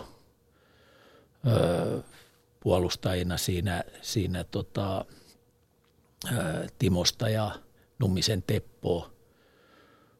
Lehtisen Jere oli se yksi hyökkääjä siinä, niin, niin kun he kävi ylivoimapeliin läpi ja sopi niitä asioita keskenään, kat- en, ensin katsottuaan edellisen pelin ylivoimavaihdot ja saan, saanut siitä joukkuepelianalyysi, mitä se oli tapahtunut, niin en mä päässyt valmentajana niin syvälle niihin asioihin, mitä ne pelaajat sopi siellä keskenään. Mm. Eli se ammattitaito, osaaminen oli siellä pelaajilla, jotka pelaa päivittäin maailman parhaita pelaajia vastaan. Ja heidän välinen se vuorovaikutus ja asioista sopiminen oli niin kuin sen asian ydin. Ja, ja tämä on varmaan taas heitä vähän isompaa kokonaisuuteen työelämää. Monta kertaa työelämässä ne johtajat ei ole parhaita asiantuntijoita, vaan ne on ne ihmiset, jotka tekee päivittäin sitä omaa ammattiaan. Sieltä löytyy parhaat vastaukset, miten niitä asioita kannattaa tehdä. Ja tässä on ihan sama logiikka. Siitä tullaan myös vastuuseen. Eli kun ne itse päättää näin, niin ne kantaa sen vastuun siitä tekemisestään. Ne joko onnistuu, saa siitä kunnian, tai sitten valmentaja kantaa vastuun, kun ne epäonnistuu. Mutta tota, ehdottomasti mut, hyvä. hyvä. Mm, et, et, mutta et, et, ne kantaa sen vastuun. Just, just, just näin. Mm. Ja se on Eli niille iso se on iso asia. Mahdollisuus onnistua, mutta sitten taas toisaalta tässä niinku urheiluhienoudessa tulee se tilanne, niillä on iso mahdollisuus onnistua ja kokea se onnistuminen, joka ruokkii onnistumista. Mutta sitten on valmentaja. Jos ne epäonnistuu, niin se oot kuule Erkka sinä, joka sitten epäonnistui. Et, et niinku tavallaan se on yksi urheilun hienous, eikö ole? On, on ja, ja varsinkin joukkuelajeissa kyllä se, se menee koko ajan niin. Valmentaja on sitten loppujen lopuksi tuloksen kautta vastuussa siitä valmennusprosessista. Onko se tuottanut sit sitä, mitä, mitä sen pitäisi tuottaa? Mä otan Twitterin kautta pari kysymystä. Tässä on, no Jan, Janne Tainion kommentti on tässä, kun mekin ollaan puhuttu illan aikana N H L:stä ja ihailevaa sävyjä, miten siellä tehdään asiat ja näin, niin Janne Tainio kysyy, että miksi aina ihailuna N H L olisi mukavampi katsoa nuoria huippuja omassa liigassa livenä, tämä myöskin junioripelaajille, mutta siinä nyt tulee se tosiasia vastaan, että mikäli pelaaja on, vaikka hän on nuoria, osaava ja näin, niin kun on tarpeeksi hyvä, niin sitten vaan lähtee ulkomaille pelaamaan parempiin sarjoihin. Mutta Jiri Hännisellä oli kysymys, että missä Pohjois-Amerikka menee affektiivisessa valmentamisessa, kun oli World Cupissa pelillisesti ylivoimainen? Onko Erkalla tietoa tästä? Joo, tota... Mä luulen, että Pohjois-Amerikassa, tietenkin siellä on vuorovaikutuskulttuuri on vähän pitemmälle kehittynyt kuin meillä, meillä yleensä tämä small, small talkki, mutta, mutta kyllä mä näen, että se jääkiekkovalmennus on siellä hyvin autoritäärisellä ja, ja, ja tämmöisellä old school mallilla. Siellä ei tarvi vielä, siellä on se, se tota... kilpailutilanne on niin paljon erilainen ja, ja kootaan eri tavalla, mutta, mutta niin kuin esimerkiksi Kanadan vahvuus viime vuosina, niin mun mielestä se on tullut aika pitkälti nyt sen pelitapa-asian kautta, että siellä huippupelaajat on sitoutunut pelaamaan todella vahvaa joukkuepeliä sekä viimeisissä M M-kisoissa tai World Cupissa tai, tai olympialaisissa, niin, niin mä luulen, että se vahvuus nyt kansainvälisissä peleissä, esimerkiksi Kanadan osalta, niin on tullut, tullut sieltä ja myös osittain ihan sama U S A:n kohdalla silloin, kun U S A on menestynyt. Niin, niin tässä on yksi sellainen urheilun yksi hienous, että, että, tota, että mä nyt en sano missään tapauksessa, että Pohjois-Amerikka on menneisyyttä, ja, ja siis, siis, mutta että varsinkaan Suomen tyyppisen maan ei ikinä kannattaisi katsoa malleja mistään menneisyydestä, vaan pitäisi arvioida aina, minkälaiseen yhteiskuntaan me mennään, minkälainen maailma on kaksituhattakolmekymmentä, kaksituhattaneljäkymmentä ja ymmärtää ja oivaltaa sitä ja olla edelläkävijä, koska meillä on niin pienet ikäluokat, niin vähän harrastajia, niin meillä ei ole niin kuin varaa niitä, niitä tässä meidän rikkaassa lajikirjossa edes niitä jääkiekkoilijoita yhtä ainutta hukata. Et jos yhdysvaltalaisessa yliopistossa Teksasissa on sata pikajuoksijaa ja niille tehdään sama ohjelma, niin yksi onnistuu. Kaikki juoksee kymmenen kaksi, mutta yksi juoksee yhdeksän kahdeksan. Meillä ei ole tämmöistä. Se, se ikävä kyllä se järjestelmä on semmoista rosvokalastusta, että sille vaan ei voi mitään tässä vaiheessa ja ei mitään negatiivista siitä ja, ja siellä on hienoja. Sitten taas vastaavasti toinen puoli sekä Erkka on tosiasia, että huippu-urheilijalle se ammattiympäristö, mitä tehdään, niin siellä urheilija on sitten taas ammattiurheilija niin keskiössä, että sehän on semmoinen asia, jota tietyllä tavalla jopa kannattaakin tavoitella, eikö niin? Siis, että päästä mm. kokemaan sitten taas tämä lajin ehdoton huippu. Kyllähän se voi olla tavoittelemisen arvosta. Niin, palaan tähän aiheeseen, että me voitaisiin olla maailman parhaita tässä valmennuksessa. Mm. Ja, ja pienenä maana vähän väkeä me voitaisiin olla paljon ketterämpiä toimimaan, tekemään muutoksia, kehittää sitä osaamista tällä alueella kuin nämä isot maat ja hakea sillä sitä kilpailuetua. Ja tämä on, tämä on mun mielipide tällä hetkellä sen taustan mukaan, mitä, mitä mä oon tätä elämää elänyt. Et meillä on niin paljon käyttämätöntä voimavaraa ihmisessä ja sitten ihmisten välisessä yhteistyössä. Sitten me tullaan tähän, tähän näin, että et huipputiimi koostuu huippuyksilöistä ensinnäkin. Se, että joukkueen valmentaminen on yksilön valmentamista, mutta sitten vielä niin kuin hio se, miten huippuyksilöt tekee parhaimmillaan niin kuin yhteistyötä. Miten esimerkiksi sitten vaikka jääkiekossa niin viisi pelaajaa toimii parhaalla mahdollisella tavalla yhdessä. Mutta, mutta tämän valmennuksen osalta niin mun mielestä tämä koskee kaikkia urheilulajeja Suomessa. Meillä olisi mahdollisuus, iso mahdollisuus täällä, täällä ihmisen valmennuksessa ottaa etulyöntiasemaan meidän kilpailijoihin. Kuunnellaan osa kolme kollega Lauri Marjamäen pohdintoja Tampereelta ja katsotaan, mitä seuraava vaihe tuo meille lisää keskustelua. Yle Puheen urheiluiltaa.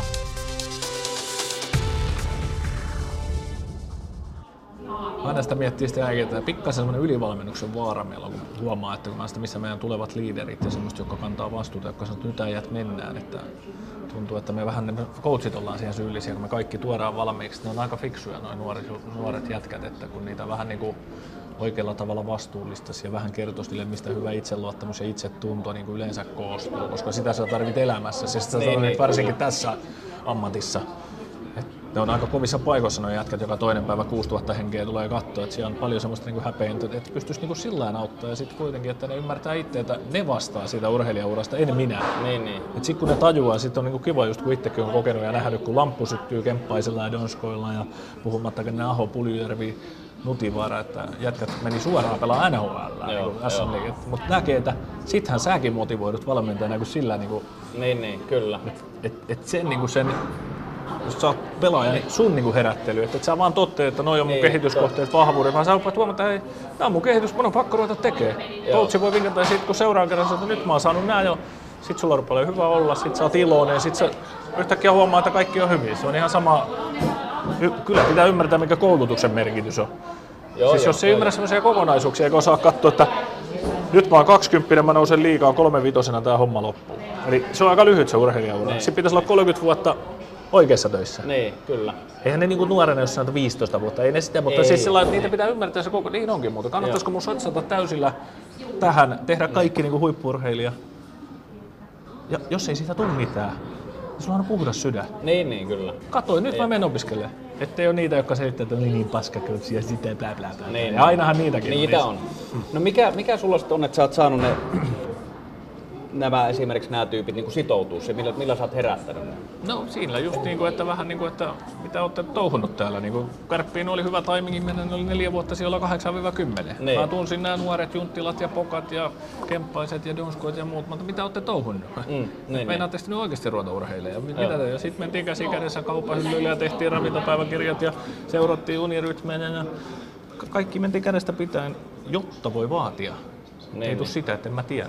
Joo. Siis sillä ja sitten ja sit, kun sitä tulos tulee, niin ehkä se sitten niinku tavallaan herättää viimeistä. Joo, joo ja niin. Sitten aamulla tulee, että vai väsytä aamuisin ja jalkakin liikkuu. Mä kai, no, kun sä oot viisi kiloa kevyempi. Niin, niin. Joo. Siis sä oot jättänyt sokerisyönnin pois ja sä otat oikeat proteiinit ja sä käytät kasviksia ja sulla on oliiviöljyt, sulla on, ei sulla ole mitään margariinia, vaan sulla on voit ja sulla on siemenet siellä. Ja sit kun me ollaan sata vuorokautta, niin siellä kaikilla on kaurapuurot, missä on marjat ja raijuustot ja kaikki. No mistä sulle on tullut tavallaan toi, että sä oot mennyt ihan, kuka, kuka sut on herättänyt tohon vai oot sä? No siis siitä, kun, kun mä haluan sy- koko ajan niin, tietää, missä maailman, niin, miksi Sidney Croppi niin, on maailman paras, mit, mitä Conor McDavid tekee, mitä Austin Matthews tekee. Että niin ne ymmärtäis, että kaikki nykypäivän huippupelaat on aivan huippuyksilöurheilijat. Niillä on omat ravintovalmentajat, mentaalivalmentajat, fysiikkavalmentajat, laukaisuvalmentajat. Ne on ymmärtänyt. Niin, niin. Ja sitten kun se kilpailu on aika kovaa.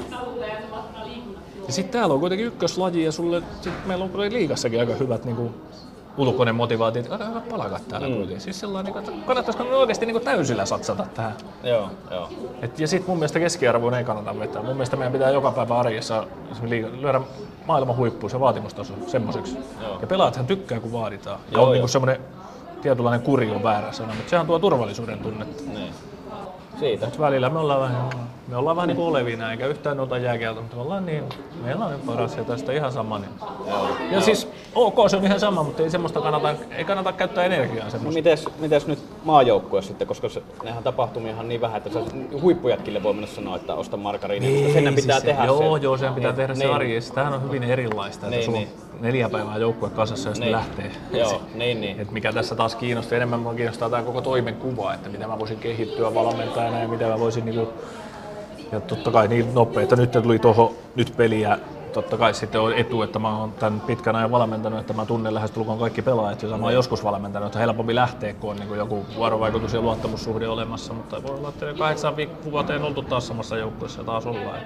Niin, niin. Mutta ei se, siis sit tullaan niin kuin vahvasti siihen, että sä pystyt niin kuin yksinkertaistaan selkeyttämään, että pelaajat saa itsestään kaikki irti ja siellä on selkeä pelitapa pohjalla ja selkeät roolit ja sitähän se sitten on niin kuin se.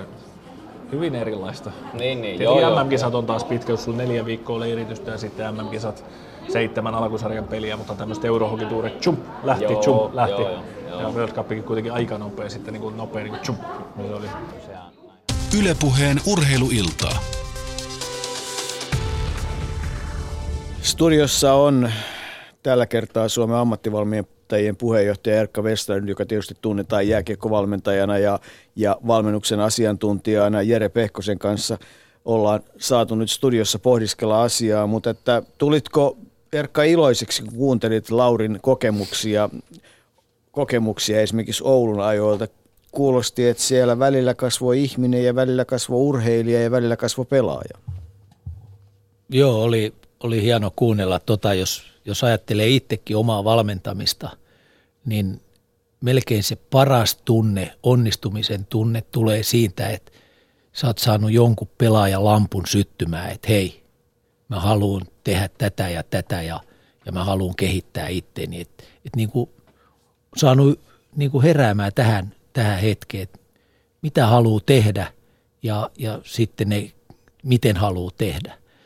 Vähän niin kuin miettinyt joskus leikillään semmoista, että, että sulla on esimerkiksi tuommoinen ammattilaisjoukkue, joka pelaa K H L tai S M-liigaa ja joka pelaajan yllä siellä pukukopissa olisi semmoinen lamppu. Ja, ja sä voisit käydä niin kuin sytyttämässä, että joku pelaaja on ymmärtänyt niin kuin tässä tapauksessa Aho, Pulyjärvi, kumppanit. Late on onnistunut herättämään ja sytyttämään niiden yläpuolelle sen lampun. Et ne haluaa itse tehdä asioita ja tehdä mahdollisimman hyvin. Niin voisi tuommoisessa keskivertojoukkueessa käydä katsomassa, että kenellä siellä lamppu palaa ja kenellä se on pimeänä. Ne, jotka on, ne on pimeänä siellä, niin ne voi olla ehkä ammattilaisurheilijoita. Ne saa palkkaa ja ne pelaa illasta toiseen. Mutta jos sä haluat olla huippu-urheilija, sulla pitää palaa se lamppu ja sydän roihuta täysillä, jos sä haluat kehittyä ja mennä eteenpäin. Ja, ja, ja, tota noi. Jos sä si- haluat tarkkailla untas, jos sä haluat tarkkailla ruokailuas, jos sä haluat tehdä sen, niin sun pitää itse pohtia, miettiä, kokea kiksit siitä, että, että se kaurapuuro ja raijuusto ja se mansikka, niin, niin tota, että se tulee musta sisältä. Ja mä mietin koko ajan, että onko tämä paras vaihtoehto, olisiko vielä parempaa vaihtoehtoa, olisiko joku ravintoihminen, joka voisi sanoa, että vaihda ne mustikoihin tai mitä tahansa ja yhtä lailla, että miten mä niin kuin tämän levon pystyn tekemään. Että siis niin kuin, et, et kun se oma mielenkiinto kasvaa urheilijana riittävän korkealle, niin sä rupeat itse ottaa selville ja sitten se dialogi, sitten se valmentaja auttaa sua, se ohjaa mahdollisesti uusien ammattilaisten luokse ja silloin ollaan niin kuin valmentamisen ytisessä vai mitä? Joo, just näin. Esimerkiksi me valmentajat ollaan pidetty menneet vuosikymmenet todella hyvää huolta siitä, että miten eletään se neljä tuntia, kun pelaaja on siinä meidän valvovien silmien alla vuorokaudessa. Mutta esimerkiksi tänä päivänä me tiedetään, että nuorilla urheilijoilla suurin ongelma tulee liian vähäisestä levosta. Eli se lepo on se, mistä tingitään koko ajan. Ja esimerkiksi harjoitella kaksi kertaa kovaa samana päivänä, niin se on aivan turha tehdä, jos sulla ei ole riittävästi palautumisaikaa. Ja, ja, ja tota, esimerkiksi tämän, tämän tapainen yksinkertainen asia, että ratkaisevampaa sille kehittymiselle, kun se neljä tuntia harjoitella, mitä tapahtuu kaksikymmentä tunnin aikana vuorokaudessa. Se ratkaisee, tehoako se sun harjoittelu vai ei, mutta se syntyy pelkästään siitä urheilijan omasta vastuusta huolehtii itsestään kaksikymmentäneljä tuntia vuorokaudessa. Niin, vain suuret mestarit uskaltavat levätä, sanoi aikanaan Muhammed Ali, ja, ja tota, siinä on tietysti monta fysiologistakin syytä, mutta, mutta mulla tuli mieleen heti se, kun mä seurasin kokeneen ammattilaisen vetämiä harjoituksia nuorille pelaajille, niin tota, ensimmäinen asia, mikä kysyttiin ennen harjoituksia, onko syöty, onko kaikki varusteet kunnossa, onko levätty, onko kroppa valmis ottaa harjoituksia vastaan, onko niinku, on, siinä tilassa, että nyt jos vedetään kovaa, niin, niin tota, jaksatko ja, ja niin edelleen.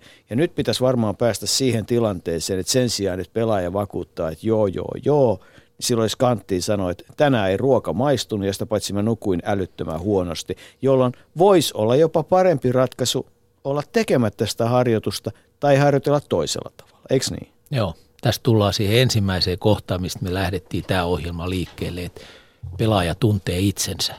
Pelaaja tuntee itsensä fyysisesti, siitä me puhutaan nytte, mutta myös se, että pelaaja tuntee itsensä henkisesti, mikä on, on vielä isompi asia. Mutta sehän on vanhassa kulttuurissa kova juttu sanoa, Erkka, mä oon väsynyt, mä en jaksa treenaa. Joo, joo, mutta jos me ajatellaan kehittymistä, niin sen kaksikymmentä tunnin pitäisi johtaa siihen, että kun pelaaja tulee harjoituksiin, niin sillä silmät loistaa niin kuin sillä seitsemänvuotiaalla pikkupojalla tai tytöllä, kun se on ensimmäistä kertaa harjoituksissa.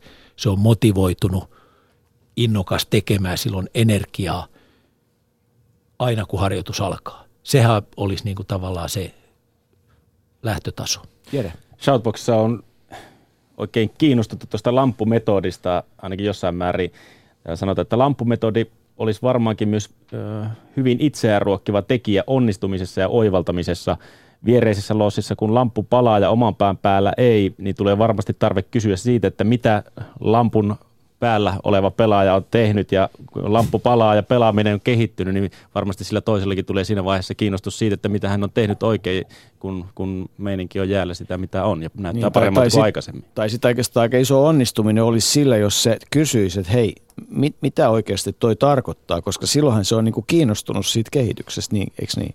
Joo, joo, me tuossa, kun late, late puhuu, niin siinä välillä täällä studiossa vähän keskusteltiin just siitä, että hyvässä joukkueessa nämä asiat tarttuu. Esimerkiksi Kärpissä siellä on ollut loistavia esimerkkejä kokeneita pelaajia, joilla se lamppu on syttynyt ja ne toimii niin kuin huippuammattilaiset. Niin siitä on iso apu näille nuorimmille. Ne näkee, että mitä todella ammattilaisuus merkitsee.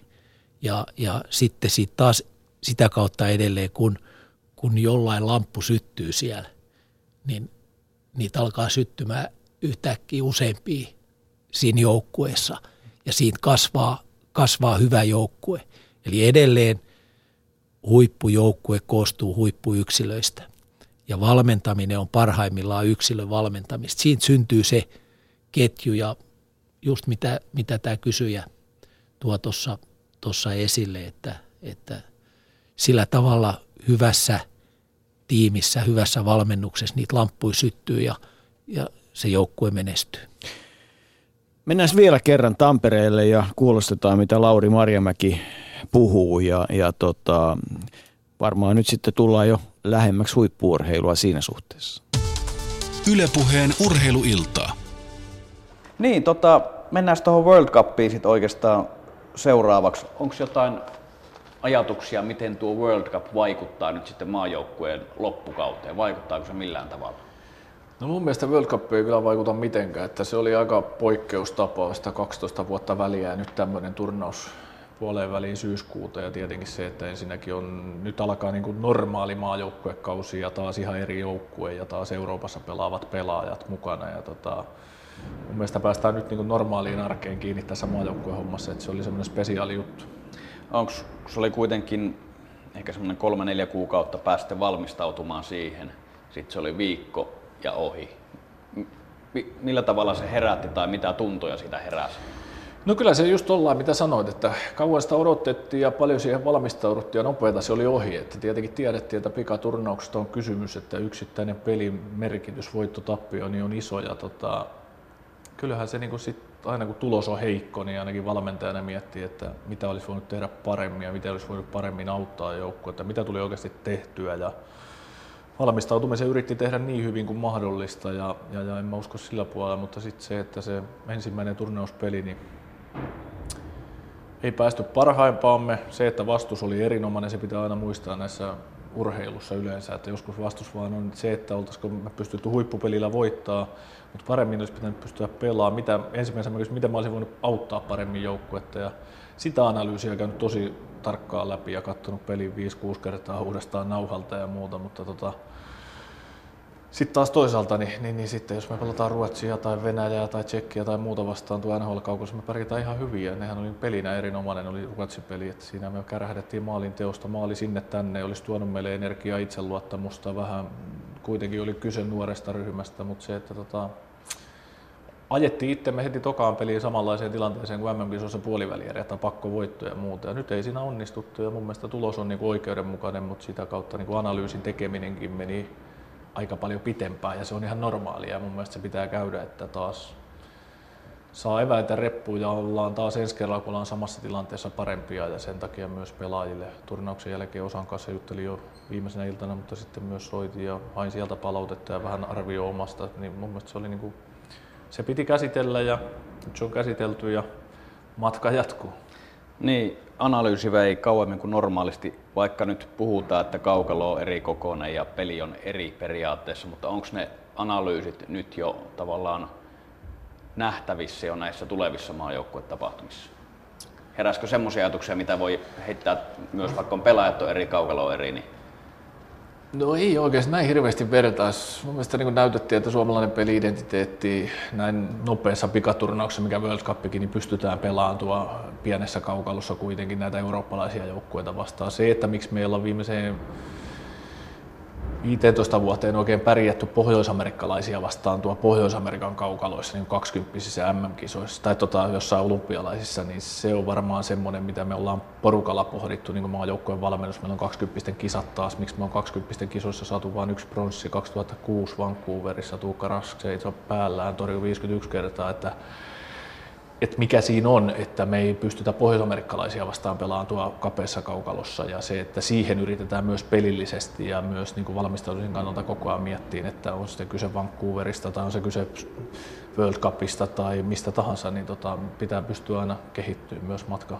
varrella, mutta en näe niin kuin mitään. Suomalainen peli-identiteetti on tosi vahva, kaksi eri hyökkäysrytmiä, puolustusrytmiä, ehkä kuitenkin sitten tuommoinen, mihin tuokin sitten pelit yleensä ratkee, niin varmasti semmoista niin kuin palautetta ja feedbackia viedään tuonne seuroihin maalinteon arvostamisesta ja maalinteon estämisen arvostamisesta, mutta se, että mun mielestä tommoinen pikaturnaus World Cup, ei meidän kannata nyt hirveästi ruveta suomalaista jääkiekkoa linjaan tuommoisen pikaturnauksen takia, mutta se, se me myös nähdään, että niin kuin sanoin, että kymmenen vuoden päästä tuosta joukkueesta seitsemän hyökkää kuusi pakkia on parhaassa iässä kymmenen vuoden päästä, mm. että meillähän on paljon asioita hyvin. Nyt ehkä pikkasen tuli nopeata vielä syliin, mutta se, että nuoret pelaajat on kyllä itse se hyvin analysoidussa, että ei vielä riittänyt, että ensi kerralla ollaan parempia, että kyllä tässä vielä kannattaa muutama kerta kyykyssä käydä. No tota, sitten siihen, mitä ehkä nyt puhuit maalinteon arvostamisesta ja sitä estämisestä, niin maalin edus pelaaminen käsittääkseni myös vähän niin kuin läpi ikäkausi maajoukkueiden ja jopa naisten maajoukkueessa, mitä tänään ehdintä ja infoakin muutamalla korvalla, niin siihen on aika paljon kiinnitetty huomiota. Onko ne just semmoisia juttuja, mitkä ehkä voisi näkyä nyt, mihin panostetaan sitten? No tot, totta kai, ja sitten se, että niin kuin, mitä on ollut ikäkausimaajoukkueella tuossa vuoden verran, on puhunut ykkös-kakkosalueen, niin kuin, että kaikki statistiikat jokaisesta kuusitoistavuotiaasta A-maajoukkueeseen pelit, paljonko me luodaan maalipaikkoja ykkös-kakkos, paljonko me tehdään suhte- suhteessa vastustajata, miksi vastustaja on tehokkaampi näillä alueilla ja arvostetaanko me sitä jokapäiväisessä harjoittelussa. Mutta niin kuin sanottu, että aina kun peli-identiteetti on vahva, että rupeaa näyttämään peli niin kuin hyvältä, mutta kuitenkin mihin se niin kuin kärjistyy sitten maalin tekoon ja maalin estoon, niin siinä tarvitaan niin kuin varmasti semmoinen maalinteon arvostaminen. Hieno joku malli ja Patrick Laine, että meille kasvaa tämmöisiä luonno, luonnollisia maalintekijöitä niin sanotusti, että tota, et, et kyllä se kuitenkin se pelin suola on. No onko vielä, paljon puhuttiin World Cupin aikaa luisteluvoimasta, kamppailuvoimasta, missä Suomi oli sitten vähän alakynnessä, mutta sanoit, että myös te kävitte sitä analyysiä, että miten olisitte teollisuudesta voinut tehdä paremmin, niin olisiko pe- tavallaan pelitapaa voinut tukea paremmin? No siis aina, aina niin kuin kriittisesti, kun lähtee oikein ajattelemaan kaikkia pieniä asioita ja muuta, niin tota, varmasti siellä oli niin kuin paljon, ja varsinkin siinä pohjois-amerikkalaista joukkuetta vastaan, että miksi se rytmi oli koko ajan väärinpäin meille ja miksi tämmöinen keskialueiden puolustuspeli tuotti puolustusalueen puolustuspeli, ettei puolustusalueen hyökkäyspeli. Oltaisiko voitu ja analyysi taas siitä, niin oltaisiin varmasti ja jälkikäteen niin taas voisi olla entistä vahvempi siinä, mutta taas sitten toisaalta kun katsotaan minkä tyylisiä pelaajia kyseinen esimerkiksi alle kaksikymmentäkolmevuotiaiden niin yhdistelmäjoukkue oli tämmöisiä Conor McDavid, Austin Matthews, Jack Eichel, siis aivan Aivan käsittämätön niin kuin, tommonen, niin kuin nopeustaitavuus, kuinka nopeassa temmossa pystyy tekemään asioita. Ja ei se nyt sattumaan sitten, kun katsoo, miten herrat on aloittanut N H L:nkin, että ehkä siinä oli pieni ripaus, mitä maailman huipulla niin kuin tule, tuleman pitää. Vielä pitää ehkä semmoinen heittää, että osaatko sanoa siitä, että kuitenkin Suomen joukkueesta, siellä oli myös kokeneempia pelaajia, niin aika harva pääsi kuitenkin sille omalle huipputasolle, mm. että alisuorittajia oli ehkä enemmän, niin mm. näetkö sä, että mistä, mistä se johtuu? No tietenkin se, että niinku, turnauksen ajankohta oli haastava kaikille, joka joukkueelle, että pelataan yhtäkkiä ennen kauden alkua syyskuussa tossa. Ja tota, tietenkin se, että sit onnistumiseen ei tullut, että me ei ylivoimalla saatu tehtyä maaleja, vaikka ylivoimaa tuli, että kyllähän monet asiat niinku, tuo sitä itseluottamusta ja miksei saatu. Niin.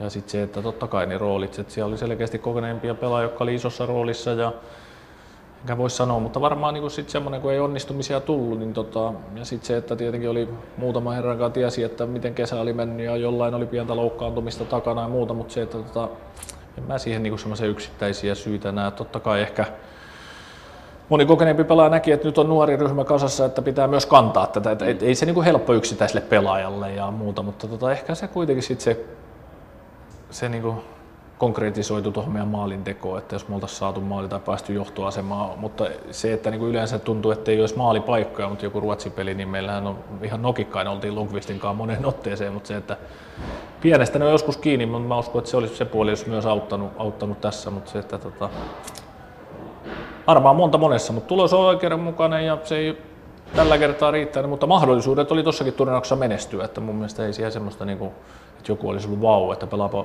huippujääkiekkoa ja muuta, mutta sitten se, että katsotaan joku Kanada, että miten se ne kolmekymmentäkuusi maalia esiottelut ja kaikki muut, niin miten se ne teki, niin sitä nauhaa on tuossa kelailtu ja viety seuroihin, että niinpä se meneekin, että tuohon toi Stamkosi pysähtyy ja tuosta se Crosby vaan hakkaa niitä kiekkoja, että sitten niinku pelin kriittisillä osa-alueilla kuinka vahvoja he on, että aina pitää myös oppia ottaa tuolta kuitenkin kerran maailman parhaat on yhdessä. Yle Puheen urheiluiltaa. Se oli oikein mukavaa kuunneltavaa, Riku Salminen ja Lauri Marjamäki. Lauri Marjamäki siinä ei ruoskinut itseään, vaan aika kylmästi analysoi sitä tilannetta, että, että World Cup tietysti oli hänelle varmasti pettymys ja valmentajana kasvamisessa yksi kova paikka. Että, että tota, mutta tämä on sellainen mielenkiintoinen prosessi tämä urheilu, että tämä, tämä, tämä nyt ei vaan lopu koskaan toivottavasti. Joo, ja kyllä, kyllä tuossa tarvii huomioida, että Suomella oli varsinkin tässä turnauksessa ja, ja on nyt menossa tämmöinen sukupolven vaihdos. Pitkään on menty samojen pelaajien kanssa ja, ja, ja ratsastettu, on saatu menestystä, mutta, mutta nyt on tässä World Cupissa oli selvästi uusi sukupolvi jo tulossa ja toisaalta se pitää vaan niin kuin myöntää, että ei riittänyt. Kansainvälinen vaatimustaso taso on niin kova, kova ja ei meidän kannata yhtään mennä pakoon. Sitä meidän pitää niin kuin miettiä tosi tarkkaan, että miksi World Cupissa kävi noin. Ja, ja varsinkin mitä Late kävi asiaa läpi just tämän maalin tekemisen ympäriltä, niin, niin se on ehkä se isoin asia. Ja, ja katsoa, mitä me pystytään oppimaan sieltä. Mutta käytiste valmentajat arvokeskustelua tässä suhteessa.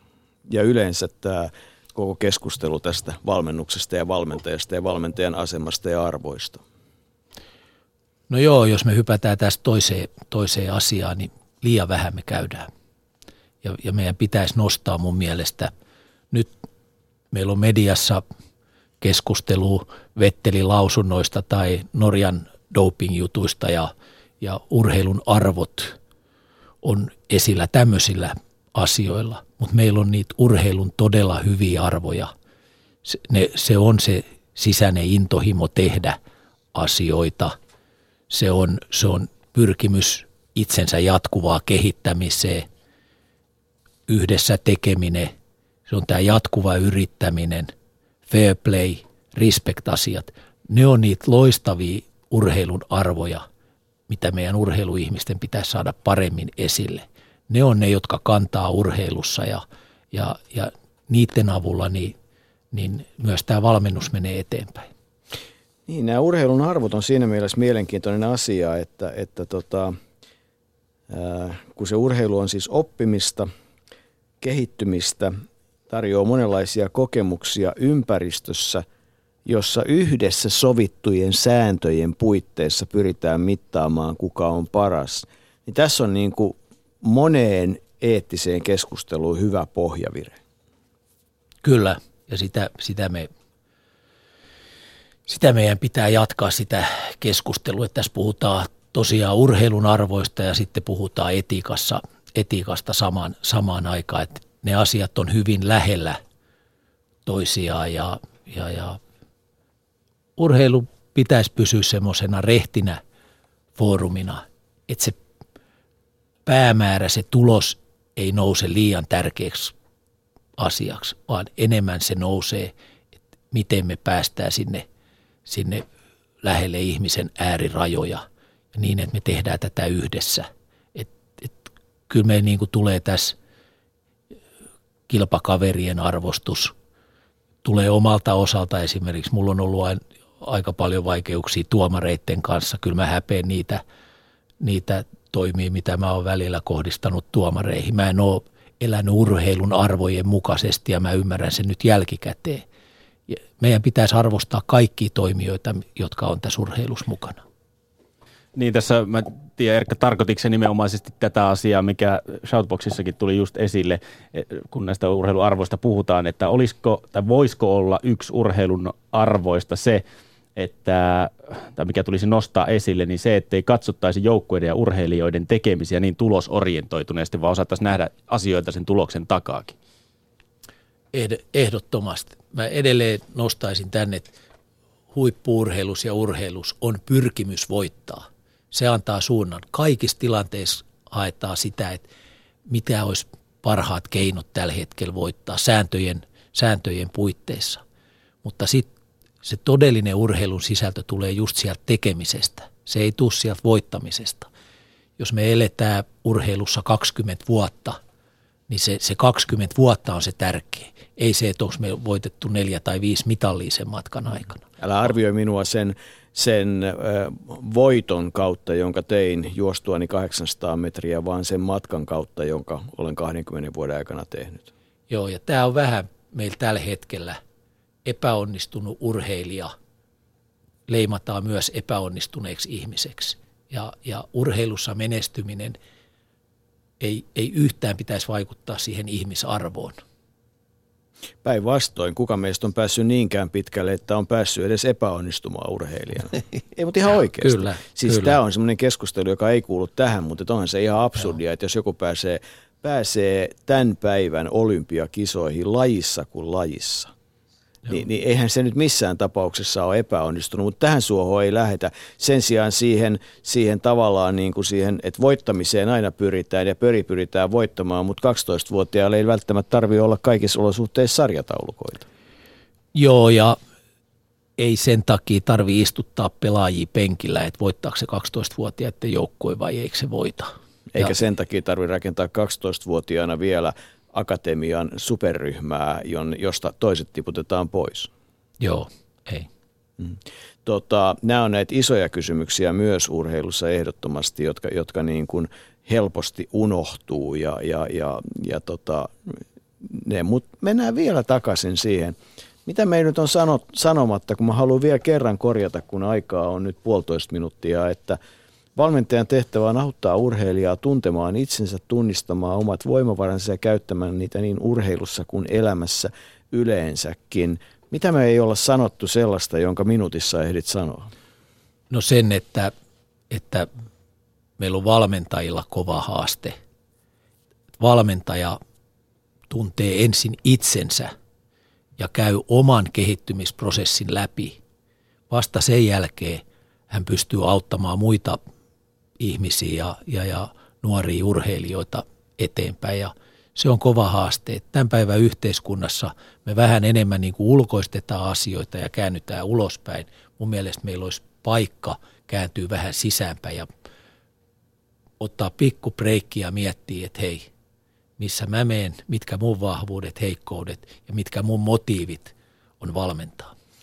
Eli oikeastaan viesti on vähän se, että sen sijaan, kun seuraavan kerran vedät harjoitukseen, sen sijaan, että vaan vastaat, niin voisi kokeilla kysymistä.